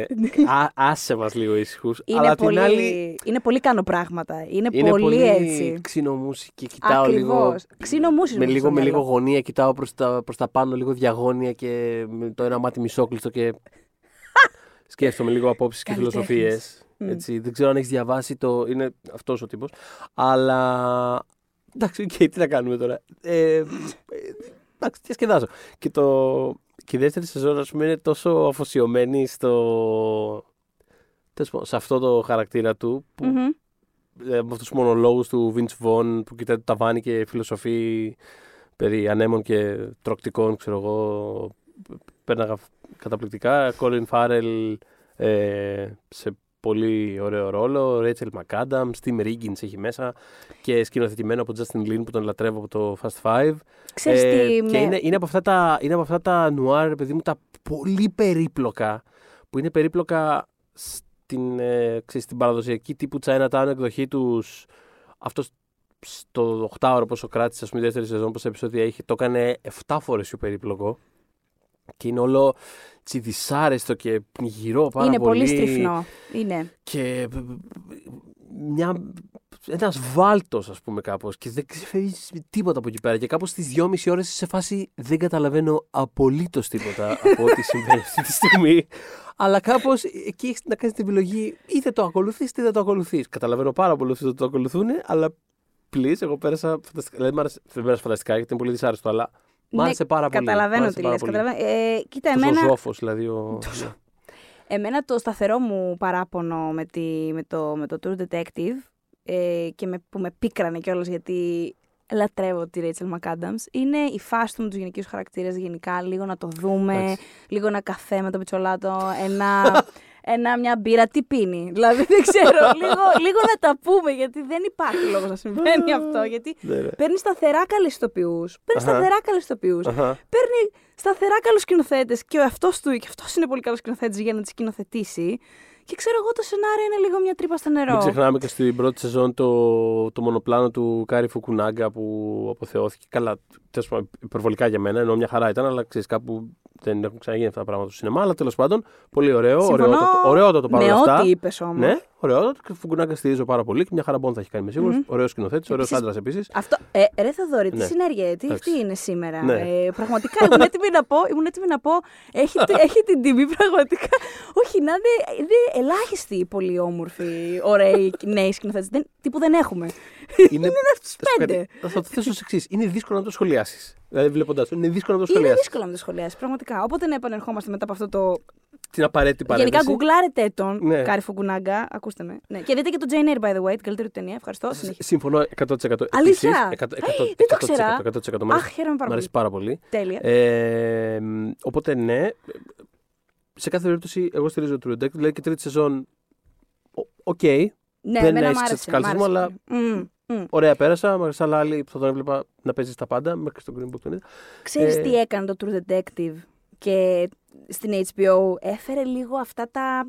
Θυμάστε πριν κάποια podcast που σας έλεγα ότι μ' αρέσουν πάρα πολύ, ε, μ' αρέσει πάρα πολύ το trope μικρή πόλη που γίνεται ο χαμός. Ε, ναι, και, Ωραία. Και, και με μια ας πούμε, μεταφυσική essence, χωρίς Ε. παιδί μου ποτέ να είναι κυριολεκτικό, χωρίς ποτέ να είναι τίποτα ότι γίνεται αυτό. Ότι τα βράδια έρχεται ο διάβολος. Έτσι φίλε μου. Αλλά κάπως. Κάπως Ακριβώς. υπάρχει, υπάρχει λίγο. Το έκανε αυτό και μετά είδαμε και το Big Little Lies που βλέπεις αυτή την ε, ας πούμε δεν έχει το μεταφυσικό κομμάτι που αναφέρει ο Θοδωρής αλλά έχει αυτό, αυτό το, το quality ότι Ε, να σου λείπουν αυτά, γιατί τη Λόρα Ντέρν όλη την είδαμε σε αυτή τη σειρά. Μεταφυσική ραντέρ, πραγματικά. Ωχ, Θεέ μου. Ε, ναι, όχι. Ε, το, το φαίνεστε, το πανέμορφο και παμπλούτου και λοιπά και από Μμμ. πίσω βρώμα και δυσοδεία. Είδαμε και φέτος το ε, Outsider σε αυτή τη λογική που είναι μια ακόμα ε, πολύ καλή μεταφορά Stephen King ε, μ, στη μικρή οθόνη. Γενικά τα τελευταία χρόνια έχουμε μια King Essence επίσης. ναι, σωστό. Ε, όχι ότι πα- πάντα γενικώς οι μεταφορές του Stephen King είναι λίγο, πώς να σου πω, θα ξυπνήσω αύριο και μάλλον ο ήλιος θα ξημερώσει. Δηλαδή, πώς να σου πω, θα, θα, ε, θα έχουμε πάντα. Ναι, Απλά ναι, τα ναι, τελευταία ναι. χρόνια έχουν γίνει πολλά και καλά. Ε, το Outsider λοιπόν ήταν ε, ένα από αυτά. Φετινή, η πρώτη πραγματικά έτσι, μεγάλη επιτυχία της χρονιάς, της τηλεοπτικής ε, σεζόν. Και για την HBO νομίζω λίγο απροσδόκητο hit. Ε, Μμμ. Γιατί ήταν ε, από στόμα σε στόμα το hit αυτό. Δεν το, δεν το έσπρωξαν ούτε ιδιαίτερα ας πούμε, σε κομμάτι marketing και αυτά. Δεν είχε ιδιαίτερο buzz. Δεν το προσπάθησαν πάρα πολύ. Και αν δείτε τα νούμερα, έχω γράψει για το συγκεκριμένο πράγμα, μπορείτε να τρέξετε αυτά τα άρθρα. Ε, τι- τα νούμερα που έκανε στο, στο, στην πρεμιέρα μέχρι το φινάλε κάνει, είναι το κλασικό word of mouth ε, hit που είχαμε Μμ, μμ, το, μμ. τα, ξέρεις, τα παλιά καλά χρόνια. ναι, ναι, ναι. Ε, εγώ λέω, είδα μια πάρα πολύ καλή σειρά και της σύστησε στο Θοδωρή και πήγε κάπως λέγοντας. Ε, για ε, το φόνο ενός παιδιού είναι το, το Outsider, ε, που εντάξει δεν πάει το- στο μεταφυσικό το, το μυαλό σου, αλλά ξαφνικά ας πούμε βλέπεις και τον Jason Bateman που τον έχουμε μάθει σαν το καλό παιδί, τουλάχιστον μέχρι πριν το Ozark, με αίματα στο στόμα και είναι σε φάση, είσαι σε φάση βλέπεις, βλέπεις το, το Outsider και λες έχουν κάνει τον Jason Bateman κανίβαλο. το σοκ μέσα στις τρεις μπροστές ε, ε, σκηνές. Ε, υπέροχος ε, Μέντελσον φυσικά. Ε, Μπεν Μέντελσον, ο αγαπημένος μας κακός. Εδώ δεν παίζει το κακό. Είναι καλός. στη, στη, ναι, είναι, ο, είναι ο μπάτσος που προσπαθεί τέλος πάντων να εξηχνιάσει την υπόθεση. Και έρχεται όμως ε, φυσικά και το μεταφυσικό στοιχείο του King με πιο κυριολεκτικό βέβαια τρόπο ε, εδώ. Αλλά ναι, νομίζω το True Detective ε, έστρωσε πολύ το έδαφος για, για τέτοια πραγματάκια. Έπαιξε και πάρα πολύ μεγάλο ρόλο εκεί πέρα Γιατί δεν είχε στο, τέτοια στην HBO. αναβίωση πάρα πολύ της ε, prestige mini σειρά που ποτέ δεν έφυγε πραγματικά η mini σειρά, δηλαδή πάντα υπήρχε, αλλά κάπως εκεί Πολύ καλά πέρα. λες. ε, εκεί λίγο σε συνδυασμό κιόλας με τις δουλειές του Ryan Murphy στο FX.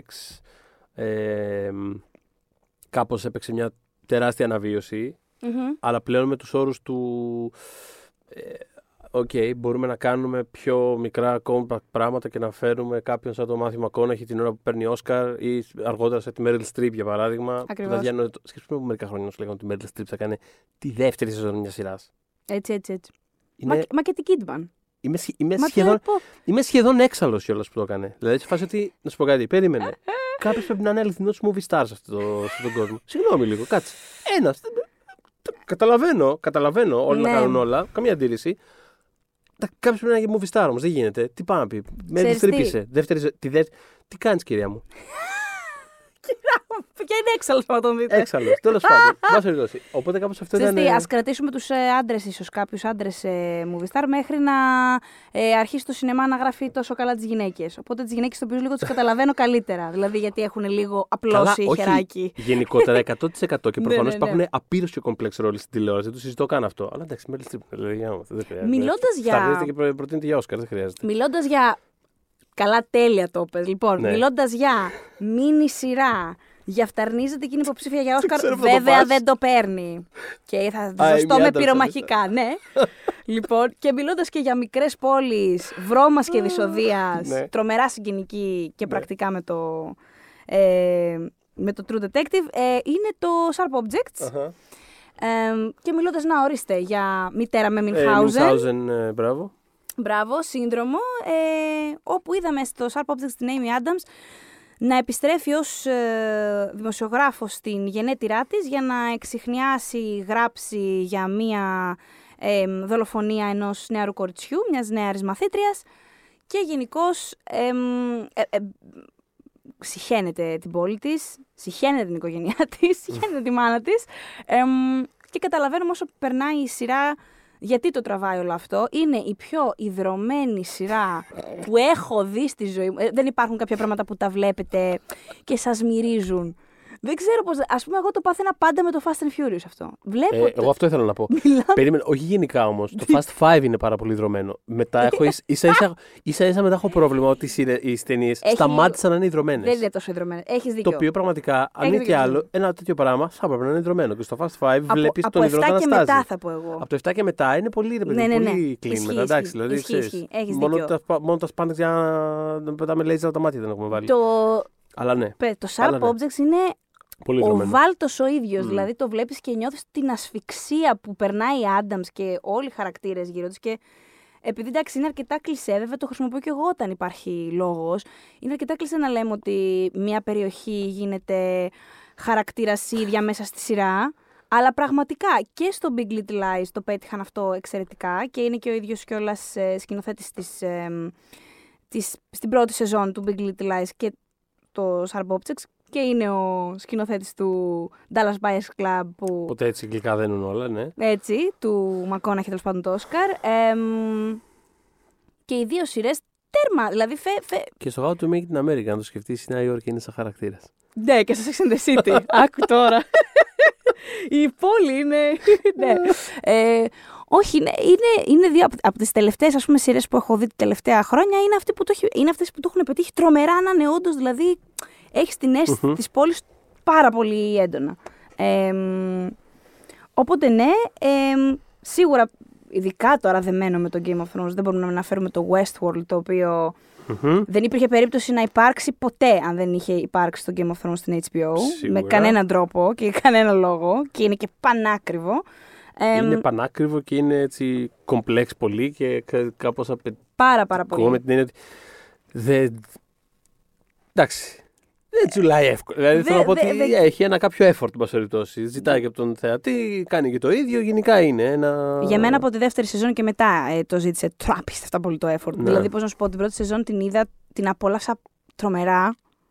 Κι εγώ. εγώ- Μια χαρά πέρασα. ναι. Την πρώτη. Ε, ευχαριστιόμουν ακόμα και το γεγονός όταν δεν καταλάβαινα το Χριστό μου. Μ' άρεσε, Μμ, δηλαδή δεν μμ. είχα κανένα θέμα. Ε, μετά τίποτα. Σύνδρομο, σύνδρομο Νόλαν, εγώ το λέω αυτό. Ε, το οποίο απλά λειτουργεί στις ταινίες. Μιλάμε για τον αδερφό του, τον Τζόναθαν. Ναι, αλλά είναι και ο δημιουργός του πολύ αγαπημένου μου Person of Interest. Οπότε. Ναι, εκεί, εκεί πώς το τάσκασε τόσο καλύτερα; Δηλαδή, θέλω να, τι θέλω να πω, γιατί θα, θα καταλαβαίνω τι εννοώ. Ναι. Έχει μία τάση ο Ναι. Νόλαν. Ο Τζόναθαν τώρα. Ο λέμε. Τζόναθαν, Ναι. τον Τζόναθαν λέμε. Βέβαια, Εντάξει. κοινό το έχει με τον αδερφό του αυτό, αλλά Ναι. Για, γιατί δεν υπάρχει πρόβλημα στις ταινίες, θα, θα εξηγήσω αμέσως. Ε, οι χαρακτήρες που γράφει συνήθως Μμμ. είναι πιο πολύ συμβολικά δοχεία. Α, σίγουρα, ναι. Ωραία. Οπότε ε, ουσιαστικά λειτουργούν για να κινήσουν μία μυθολογία με την ευρία έννοια της λέξης στις ταινίες και να δώσουν το μήνυμα που θέλει κάθε φορά να δώσει. Δεν εννοώ μήνυμα κουνάει δάχτυλο. Ωραία. εννοώ ότι έχει... Πιστεύω ότι το Person of Interest δεν ε, είχε καθόλου αυτή την εξέλιξη επειδή ήταν τόσο πολύ στη, στο DNA του το, το procedural. Το στοιχείο. procedural. Το σκέφτηκα. Αυτό το. Απλά επειδή δεν το έχω δει, δεν μπορώ. το βοήθησε πάρα Ήταν πολύ. ιδέα μου. Ναι, ήταν Μμ. στην αρχή ειδικά ήταν τόσο πολύ procedural. Μμ. Ούτως ή άλλως το, το συμβολικό επίπεδο που υπάρχει πάρα πολύ πήγε, πήγε, σ- πήγε σε άλλο level. Πήγε στο level του πλέον της πλοκής των, των μηχανών αυτών. Μμμ. Ε, αυτό που τέλος πάντων εξερευνά σε πιο θεολογικό επίπεδο. Το person of interest, ναι. Ναι. Ε, Εμ. οπότε οι χαρακτήρες έμειναν, ξέρεις, ο στρατιώτης, ο... Μμμ, μμμ, Πάλι κάπως αρχιτυπική είναι, δεν... στερεοτυπική κάπως. μμμ. θέλω να πω, αλλά πιο αναγνωρίσιμα ανθρώπινη, εν πάση περιπτώσει. Ναι, εμ, α- αυτό σε μια ταινία θεωρώ ότι μπορεί να λειτουργήσει άψογα και λειτουργεί άψογα το λέμε. Γιατί μια, το βλέπουμε μάλλον και λέω το λέμε. Γιατί σε μια ταινία έχεις μπροστά σου μια μισή, δύο, τρεις ώρες, τέσσερις. Τέλος πάντων δεν χρειάζεται το, την επένδυση που κατά κανόνα χρειάζεται μια ε, σειρά. Γιατί η τηλεόραση είναι μια σειριακή κατάσταση που γε- πρέπει να σε πείθει κάθε φορά να κάνεις tune-in την επόμενη και την επόμενη και την μεθεπόμενη εβδομάδα. Αυτό το πράγμα επιτυγχάνεται πιο καλά και πιο σωστά εάν δεν δεις με τους χαρακτήρες. Έτσι συνήθως συμβαίνει. Αυτό δεν σημαίνει ότι δεν υπάρχουν εξαιρέσεις προφανώς, Ναι, ναι, ναι. αλλά έτσι συνήθως συμβαίνει.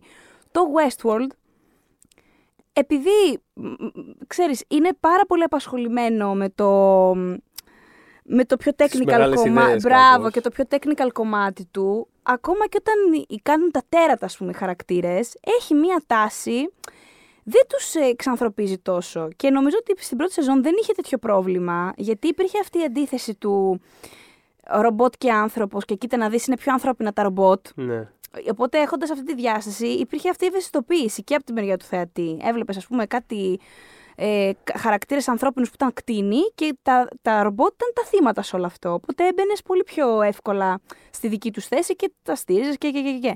Όσο προχωράει η σειρά, ρε παιδάκι μου, ενώ έχει και κάποια καταπληκτικά επεισόδια, ε, έχει γίνει λίγο κόπος αυτό.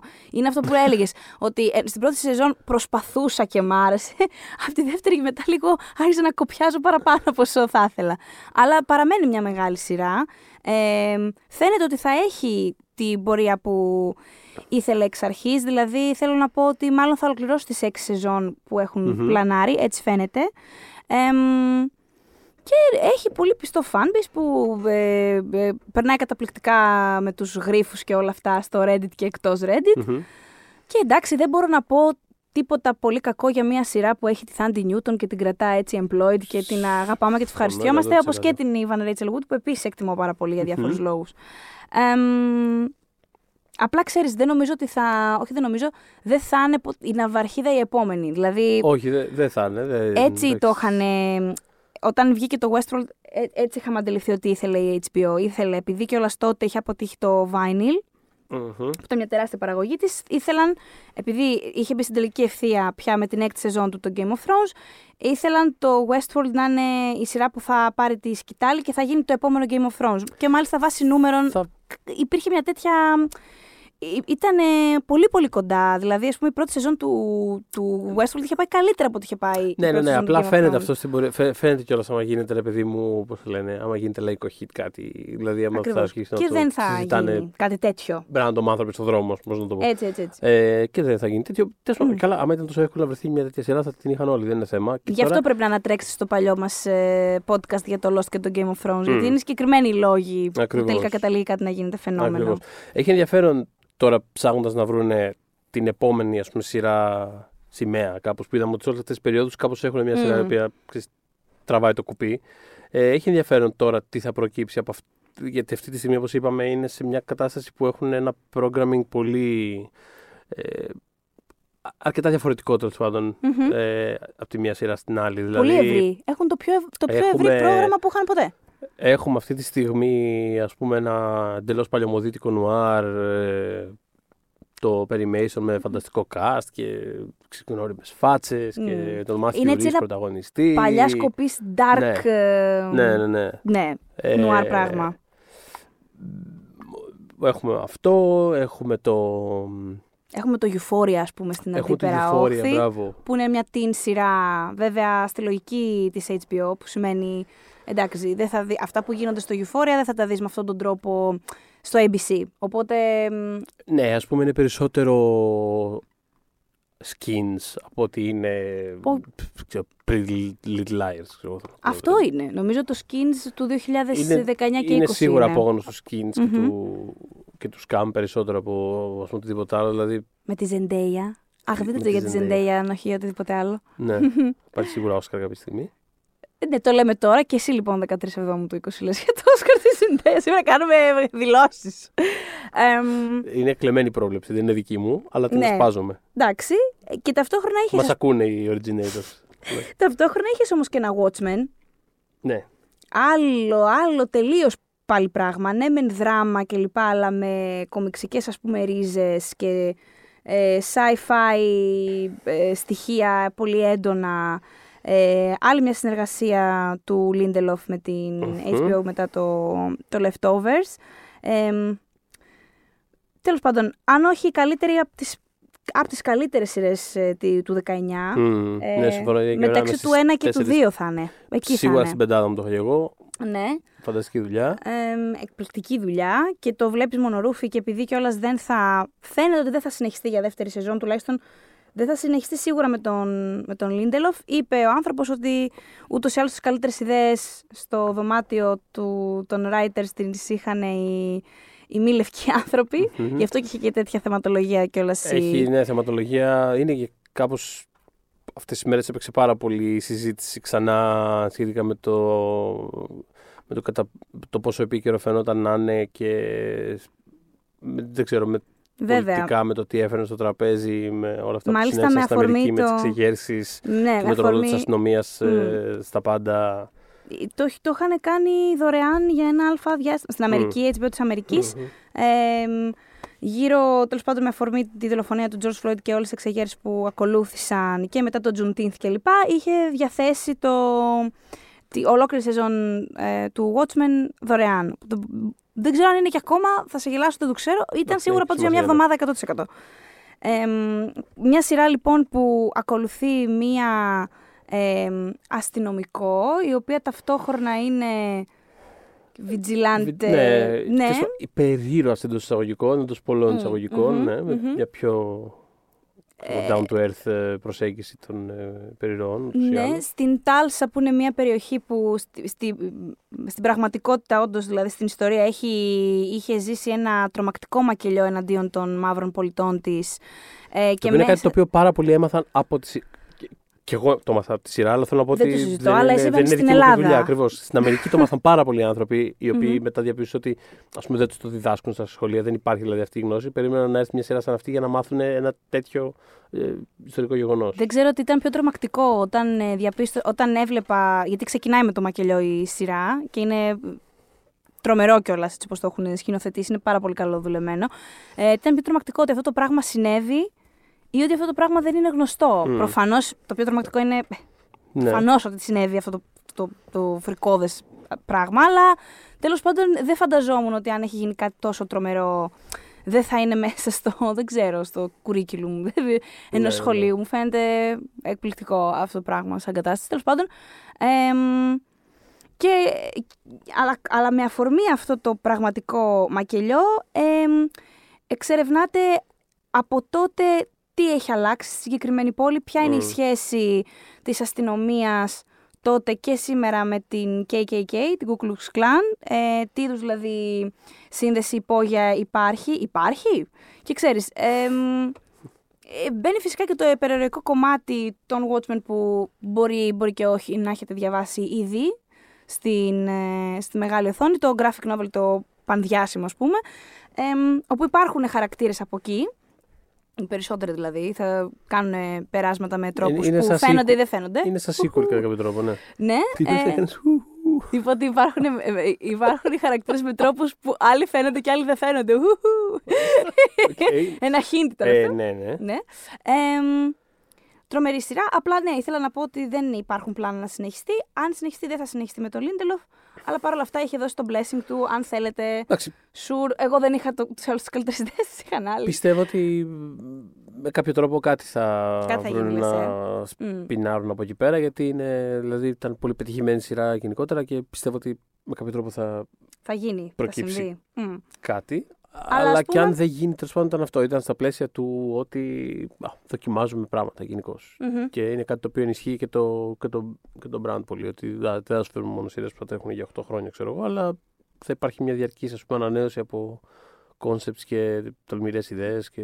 Και μία από αυτές ήταν και το, το Chernobyl. Μπράβο, με το Ε, Chernobyl. Το οποίο ξέρεις, σαν ε, δεν, δεν ακούγεται τολμηρό βάση περιστατι... πηγής ας πούμε Μμμ. και περιστατικού, αλλά νομίζω ότι ε, άφησε το στίγμα της ε, ως μίνι σειρά.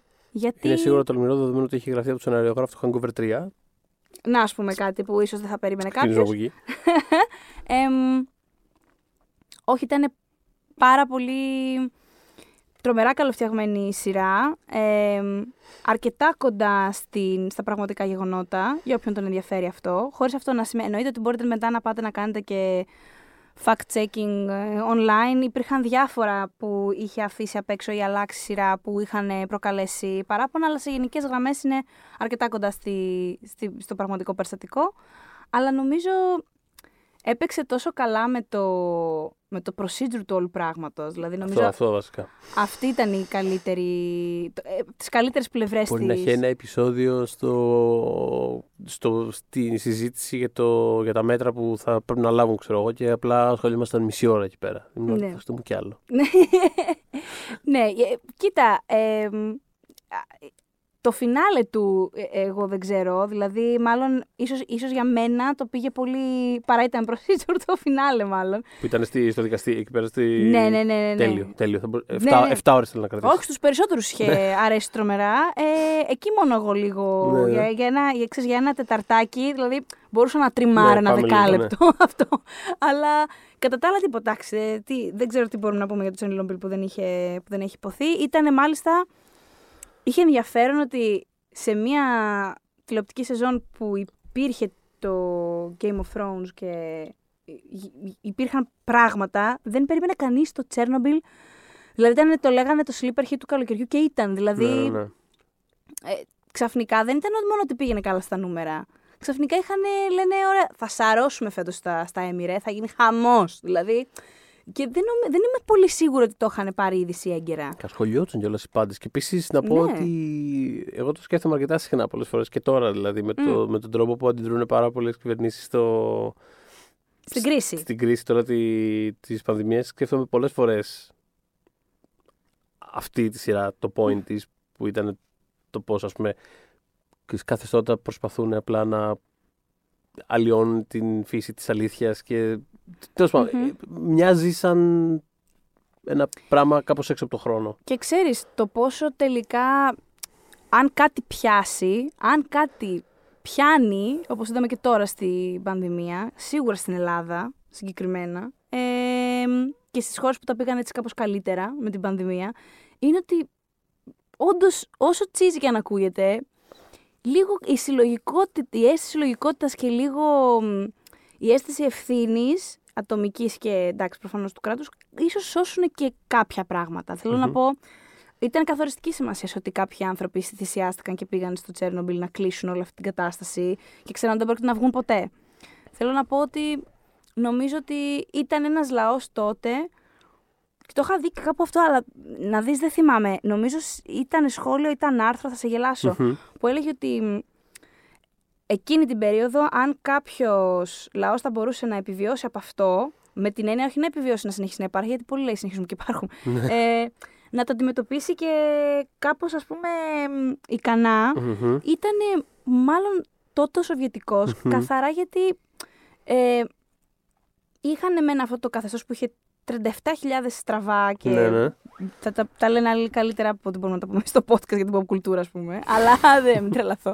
Αλλά υπήρχε αυτή η αίσθηση λογικότητας, όντως. Δηλαδή, Α. πάμε λίγο όλοι μαζί. Και κάπως έτσι Είναι Πήγα κάποιοι- παρακάτω, κάποιες από γύρισε τις πιο, σελίδα. κάποιες από τις πιο δυνατές ας πούμε, σκηνές της ε, σειράς είναι αυτές που ακολουθείς ας πούμε, ανθρώπους σε ουσιαστικά μικρές αποστολές αυτοκτονίας. Τέλος πάντων, είναι πολύ, Ναι.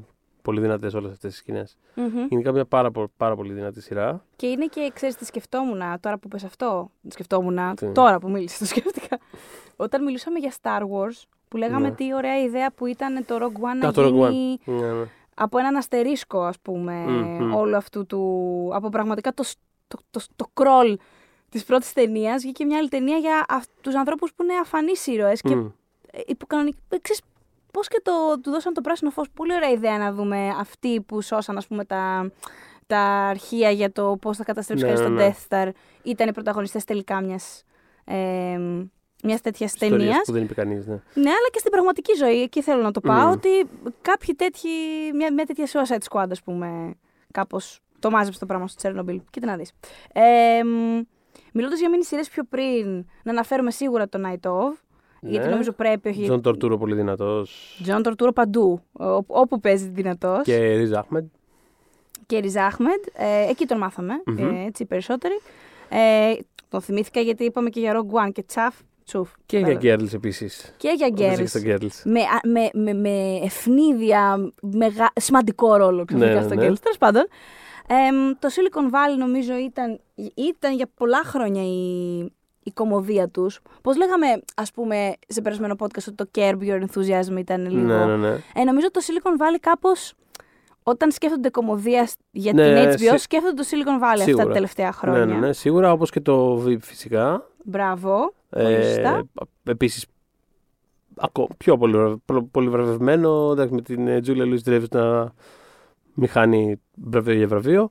Ε, πολύ αστεία σειρά η οποία, έχει, η οποία άλλαξε κιόλας στην πορεία της, άλλαξε και showrunner. Δηλαδή Μμ. υπήρξαν αλλαγές, αλλά περιέργω ποτέ δεν σταμάτησε να είναι καλή μέχρι και το τέλος. Και νομίζω πολύ ωραία το, σειρά. νομίζω το σταμάτησαν σε πολύ κατάλληλο σημείο. Ναι, ναι, ναι. Γιατί νομίζω ότι και με τον Τραμπ εκεί έξω, ξέρεις κάποια πράγματα απλά δεν είναι τόσο αστεία. δηλαδή το, λέ, το λέγανε κιόλας, δεν το λέω εγώ. Το λέγανε και οι showrunners ότι σε φάση, κοίταξε, κάποια πράγματα που ας πούμε, τα γράφαμε και τα λέγαμε, τα γράφαμε για να έχουν πλάκα. Τώρα που γίνονται όντως. Τι, τι να γράψουμε τώρα; Ε, μ, το newsroom Ναι, Ναι. έτσι, τους παλιούς, ναι. ε, για τους παλιούς, το οποίο έχει μια εκπληκτική έναρξη, θεωρώ. ναι. Αλλά, ε, δεν το είδα εγώ- ποτέ ολόκληρο, αλλά οκ, Ναι, εντάξει. είμαι και εγώ. Μπράβο, εκεί θα το πήγαινα. Ότι θέλω να πω ότι ούτε εγώ το είχα τελειώσει. Απλά μου φαίνεται λίγο. Θα ήταν περίεργο να μην το αναφέρουμε καθόλου, γιατί όντως ήταν ε, πολύ thing όταν είχε Ναι, ξεκινήσει. Έχει και, τους Και εντάξει, fans, έχει και τους fans του πολύ. ναι. Και γενικώς Άρον Σόρκιν, εντάξει, έχουμε. Ναι, έχουμε κάτι έχει κάνει. έχει κα- κάνει κάποια Κάτι πράγματα. έχει Έχει κάνει. κάποια Όσκαρ, έχει κάτι πράγματα στο σενάριο. Και τίποτα. Να κλείσω εγώ προσωπικά με τα δύο τελευταία αγαπημένα μου της HBO. Ναι, ε, που είναι στο πλαίσιο. ε, Τα τωρινά εννοείς τώρα. του όχι, όχι, καλοκαιριού. εννοώ ας πούμε από, τα, τε- από αυτά που έχουμε δει τα τελευταία χρόνια, τα Α, οκ. προσωπικά μου, ας πούμε. Εγώ ήθελα αγαπημένα. απλά να αναφέρω. Καλά, θα το πω μετά. Ναι, τίποτα, ναι, ναι. πες. Τις τελε... Όχι, πες. Όχι τίποτα, επειδή αναφέραμε ε, πριν για το line-up αυτού του καλοκαιριού που έχουν έτσι πολύ. Θα τα πούμε αυτά, μη σκάς. Ωραία, εννοείται, τέλεια. εννοείται. Γιατί έχουμε, έχουμε να τους αφήσουμε με συμβουλές τι να δουν το καλοκαίρι. Ωραία. Ε, μ, όχι, τα τελευταία διετία, ας πούμε, αυτά που μου έχουν αρέσει περισσότερο είναι το Μπάρι Ναι, με τον ε, Bill υπέροχο Bill Hader, ο οποίος ε, μ, υποδίεται έναν εκτελεστή, ο οποίος θέλει να γίνει ηθοποιός. Τρολολολολολ. ε, με μια φανταστική δεύτερη σεζόν. αλλά σκέφτεται σεζόν και ένα από τα πιο καλοσκηνοθετημένα επεισόδια που έχω δει τα τελευταία χρόνια στην τηλεόραση, στη δεύτερη σεζόν. Οπωσδήποτε Που δείτε είναι το. όλο μια μάχη μεγάλη. Μπράβο. τέλος πάντων, τ- τ- Ένα φιάσκο τέλος πάντων, αλλά. Ε, Φανταστικά γυρισμένο. Τρομερό, τρομερό μπάρι και χαίρομαι πάρα πολύ που κάπως έγκαιρα το πήραν πρέφα τα βραβεία γιατί έχει εντελώς το στίγμα αυτής της σειράς που σε κάποια άλλα παλιότερα χρόνια θα λέγαμε. Σίγουρα. Πριν 10 χρόνια θυμάσαι μια, τε- μια σειρά τον Μπάρι. Αυτοί γιατί δεν κέρδισαν ποτέ βραβείο. Ευτυχώς δεν θα πούμε ποτέ τίποτα τέτοιο για τον Μπάρι. Εμ, και κλείνω ναι, με το Succession, Μμμ. το οποίο είναι το τελευταίο έτσι, αγαπημένο μου πράγμα της HBO. Δράμα ή κομμωδία; Κομμωδία. Κομμωδία. Είναι 100%, κομμωδία. ναι. Νομίζω ότι το πρόβλημα. Ε, Το, ο λόγος που δυσκολεύτηκε κάμπος ο κόσμος με την πρώτη του σεζόν ήταν ότι είχαν καταλάβει λάθος και δεν φταίνε οι άνθρωποι, γιατί έτσι είχε πουληθεί από την HBO. Ω δράμα. Λοιπόν, για όποιον δυσκολεύτηκε και το παράτησε στην πρώτη σεζόν, να προχωρήσει και στη δεύτερη, γιατί το Succession είναι σάτυρα. Ε, έχει εμπνευστεί από πραγματικές οικογένειες των media. Ε, Τύπου Μέρντοχ και δεν συμμαζεύεται. τύπου Μέρντογκ. Ε, Φυσικά υπάρχουν και επιρρώσεις και από την οικογένεια των Τραμπ και όλα αυτά. Μμμ. Ε, μ, έχει πάρα πολύ στριφνούς έτσι, χαρακτήρες που δεν είναι εύκολο να, να τους ε, υποστηρίξεις, αλλά αν το δεις σαν σάτυρα δεν θα έχεις τέτοιο πρόβλημα. Και το λέω γιατί εντάξει, εννοείται ότι υπάρχει το κομμάτι στο διάλογο που λέει ότι ναι, ναι, γελάμε με το succession, αλλά παιδιά δεν υπάρχει τίποτα αστείο σε αυτά που κάνουν αυτοί οι άνθρωποι. Ε, μ, νομίζω είναι λίγο πώς θα το... Πώς θα το Εγώ αντιμετωπίσεις. πιστεύω ότι υπάρχει κάτι πάρα πολύ αστείο. Ναι, ναι, ναι. ναι. Αυτοί οι άνθρωποι. Έτσι όπως το έχουν γυρίσει στο Succession, Ε, καταλήγει αστείο. ναι. Καταλήγει αστείο. Ε, Το, το βρίσκω πάρα πολύ αστείο και. Κίραν Κάλκιν. εντάξει, ξέρω εγώ η ερμηνεία τη. Κομική ερμηνεία της Ναι, ναι, ναι. διετίας, ας πούμε. δεν το συζητώ. Πραγματικά. Σίγουρα στην καλύτερη κομική τέτοια της HBO. δηλαδή στην τελευταία διετία της HBO. Εμ, αλλά ναι, ε, για την καινούργια σεζόν. Καταρχάς, τα πολλά από αυτά που έχουμε αναφέρει μπορείτε να τα δείτε στο Vodafone TV, όπου βρίσκονται όλες οι διάσημες και νέες σειρές της HBO. Ε, υπάρχουν εκεί αποκλειστικά στο νέο σπίτι της HBO στην Ελλάδα. Ε, Αλλά επειδή, όπως λέγαμε, το καλό με, με, με δίκτυα σαν την HBO είναι ότι δεν στερεύουν ε, τόσο εύκολα όσο άλλα. Μμμ. Ε, τώρα με τον κορονοϊό έχει, έχουμε βγάλει πρόγραμμα. Εντάξει, ε, έχουμε ήδη αναφέρει το Perimation, το οποίο αυτή τη στιγμή μπορείτε να το δείτε και να το απολαύσετε όπως και εγώ και ο Θοδωρής. Γενικά μπράβο στο Perimation. Δεν ξέρω, ε, είδα ένα σχόλιο που έλεγε ότι πάρα πολύ καλή σειρά. Δεν χρειαζόταν να αφορά τον Perimation, τον παλιό έτσι Εντάξει, ψηφ- χαρακτήρα. Ναι, δεν χρειάζεται. αλλά Ξέρεις προσωπικά κάτι; Δεν πειράζει κιόλας. Δεν με νοιάζει, Δεν με νοιάζει. και καθόλου. Αυτό ακριβώς. Και αφορά τον Perimation. Αυτό Τε- ακριβώς. τε- τέλεια. Ε, έχουμε και ένα προφυλάκι του Μάθιου Ρης κιόλας που του μιλήσαμε με αφορμή τη σειρά για όσους κάπως τον έχουν στο μυαλό του σε φάση ότι κάτι μου θυμίζει αυτή η φάτσα. Λέμε Ναι. δύο λόγια παραπάνω γιατί είναι από τους Μμμ. πολύ ωραίους πρωταγωνιστές αυτή τη στιγμή. Υπάρχει το ανώδυσμα της True που έχω προειδοποιήσει ότι δεν είναι ακριβώς καλοκαιρινή ελαφριά σειρά ε, με διπλό Μαρκ Ράφαλο σε μια απέραντη κατάθλιψη, αλλά έτσι βαρύ γενναίος στιβάρο δράμα. Μμμ. Υπάρχει το I May Destroy You που πρόσφατα έκανα και catch up ε, και είναι πιο δυνατή σειρά θεωρώ του καλοκαιριού ε, της Μικέιλα Κόλ του, του Chewing Gum την είχαμε δει ε, η οποία είναι μια από τις πιο ενδιαφέρουσες δημιουργικές φωνές αυτή τη στιγμή στην τηλεόραση Μμ. ε, η οποία φτιάχνει μια σειρά τέλος πάντων για το πως ε, ο- η, η ηρωίδα της ένα βράδυ ε, δέχεται sexual assault και προσπαθεί ουσιαστικά να το αναδημιουργήσει αυτό στη μνήμη της και να προχωρήσει παρακάτω Μμμ. ε, φτιάχνοντας ουσιαστικά ένα πορτρέτο του πώς είναι αυτή τη στιγμή πώς να το πω; Η συζήτηση όλη νομίζω γύρω από τη όλη η σεξουαλική συζήτηση, βία. Συμπεριφορές ε, όλοι οι κώδικες που κάπως μπαίνουν υπό, στο μικροσκόπιο σε μια νέα συζήτηση γύρω Και δεν από ε, αυτό το α- ζήτημα. ασχολείται μόνο με τη ηρωίδα στην ε, παρενόχληση, Ακριβώς. αλλά και με, με, με συμπροταγωνιστών, ας πούμε. Ακριβώς. Ε, και το κάνει με φοβερή φοβερή φροντίδα. Ε, μ, επίσης, το α, Bad Education, μία από τις καλύτερες ταινίες της χρονιάς ως τώρα, είναι διαθέσιμο με Hugh Jackman ε, σε ρόλο παραμόρφωση θα το θέσω έτσι, ε, φρίκης. Ε, μ, ναι, εννοείται το Game of Thrones που το αναφέραμε. Την νοτιοαφρικανική σειρά, το Trackers που έχει σπάσει στη χώρα του Κάμπος Αρεκόρ. ναι, μ. ε, ναι, συνωμοσίες, ε, Συνωμοσίες και πιου πιου έχω δει. συνωμοσίες και ποιου ποιου, τα Συνωμοσίες δύο και- βασικά έτσι. στοιχεία που χρειάζεται οποιοδήποτε. Ε, και περιμένουμε φυσικά αναγωνίες στο Lovecraft Country. Είναι η τον πιο πολύ Αύγουστο, αναμενόμενη σειρά για μένα αυτό το καλοκαίρι. Αυτό το το περιμένω καλοκαίρι. πώς και πώς. Είναι παραγωγή του Του Jordan Jordan Peele. Peele, ε, του Get Out και του Us. Οπότε ε, αυτά, πολλά από αυτά που αναφέραμε, αυτά τώρα τα τελευταία της καλοκαιρινής του, της HBO σίγουρα, όλο το περιεχόμενο γενικά της HBO είναι διαθέσιμο δωρεάν για τους συνδρομητές ε, του Vodafone TV και μπορείτε να το απολαύσετε εκεί. Εμάς μας ακούτε Spotify, Google Podcasts, iTunes, Castbox ή οποιαδήποτε Σε άλλη... οποιοδήποτε app ε, για podcast ε, Μμμ. έχετε, της προτιμήσής σας. Ακριβώς και τώρα... Ε, να Πες πούμε μου. ότι μπορούμε να μας ε, βρούνε και να μας σχολιάσουν οτιδήποτε στο group, ε, στο facebook, ε, το ομώνυμο. το blog για τις Έχουμε δύσκολες ένα νέο ώρες. group στο Facebook που πάει ήδη πάρα πολύ καλά και πάρα πολύ σας ευχαριστούμε που μας γράφετε και ποστάρετε και Μας μας κάνετε παρέα, ναι. Λέγεται pop για τις ε, δύσκολες ώρες, να κάνετε έτοιμα να μπείτε, ε, γιατί συζητάμε για τα πάντα. Ταινίες, σειρές, προτάσεις, μπορείτε να μας πείτε. Θέλω να μας να κάνετε ένα podcast για το τάδε. Τέλος πάντων. Ναι, και βασικά θα, Μπορεί επειδή- και να το κάνουμε. θα το, αυτό επειδή από την επόμενη εβδομάδα θα δείτε τι θα ξεκινήσουμε. Θα κάνουμε κάτι πιο έτσι, πιο καλοκαιρινό, εν πάση Ναι, περιπτώσει. ναι, ναι. Θα μας Ε, χτυπήσει λίγο ο ήλιος. Ναι, ε, εκεί οι προτάσεις ε, μπαίνουν full στο παιχνίδι, οπότε μπείτε και γράφτε μας. Ακριβώς και τώρα έχουμε πάρα πολλές σειρές για να καταλήξουμε σε μια τάκα, αλλά εμένα μου ήρθε μια στο μυαλό. Είναι Game of Thrones, δεν ξέρω αν εσύ έχεις κάποια Ε, άλλη, όχι, μια πάμε με παρέμβαση. Game of Thrones, ναι. Ωραία. Ε, All Men Must Die, Valar Morghulis. When we make that sequel, motherfucker!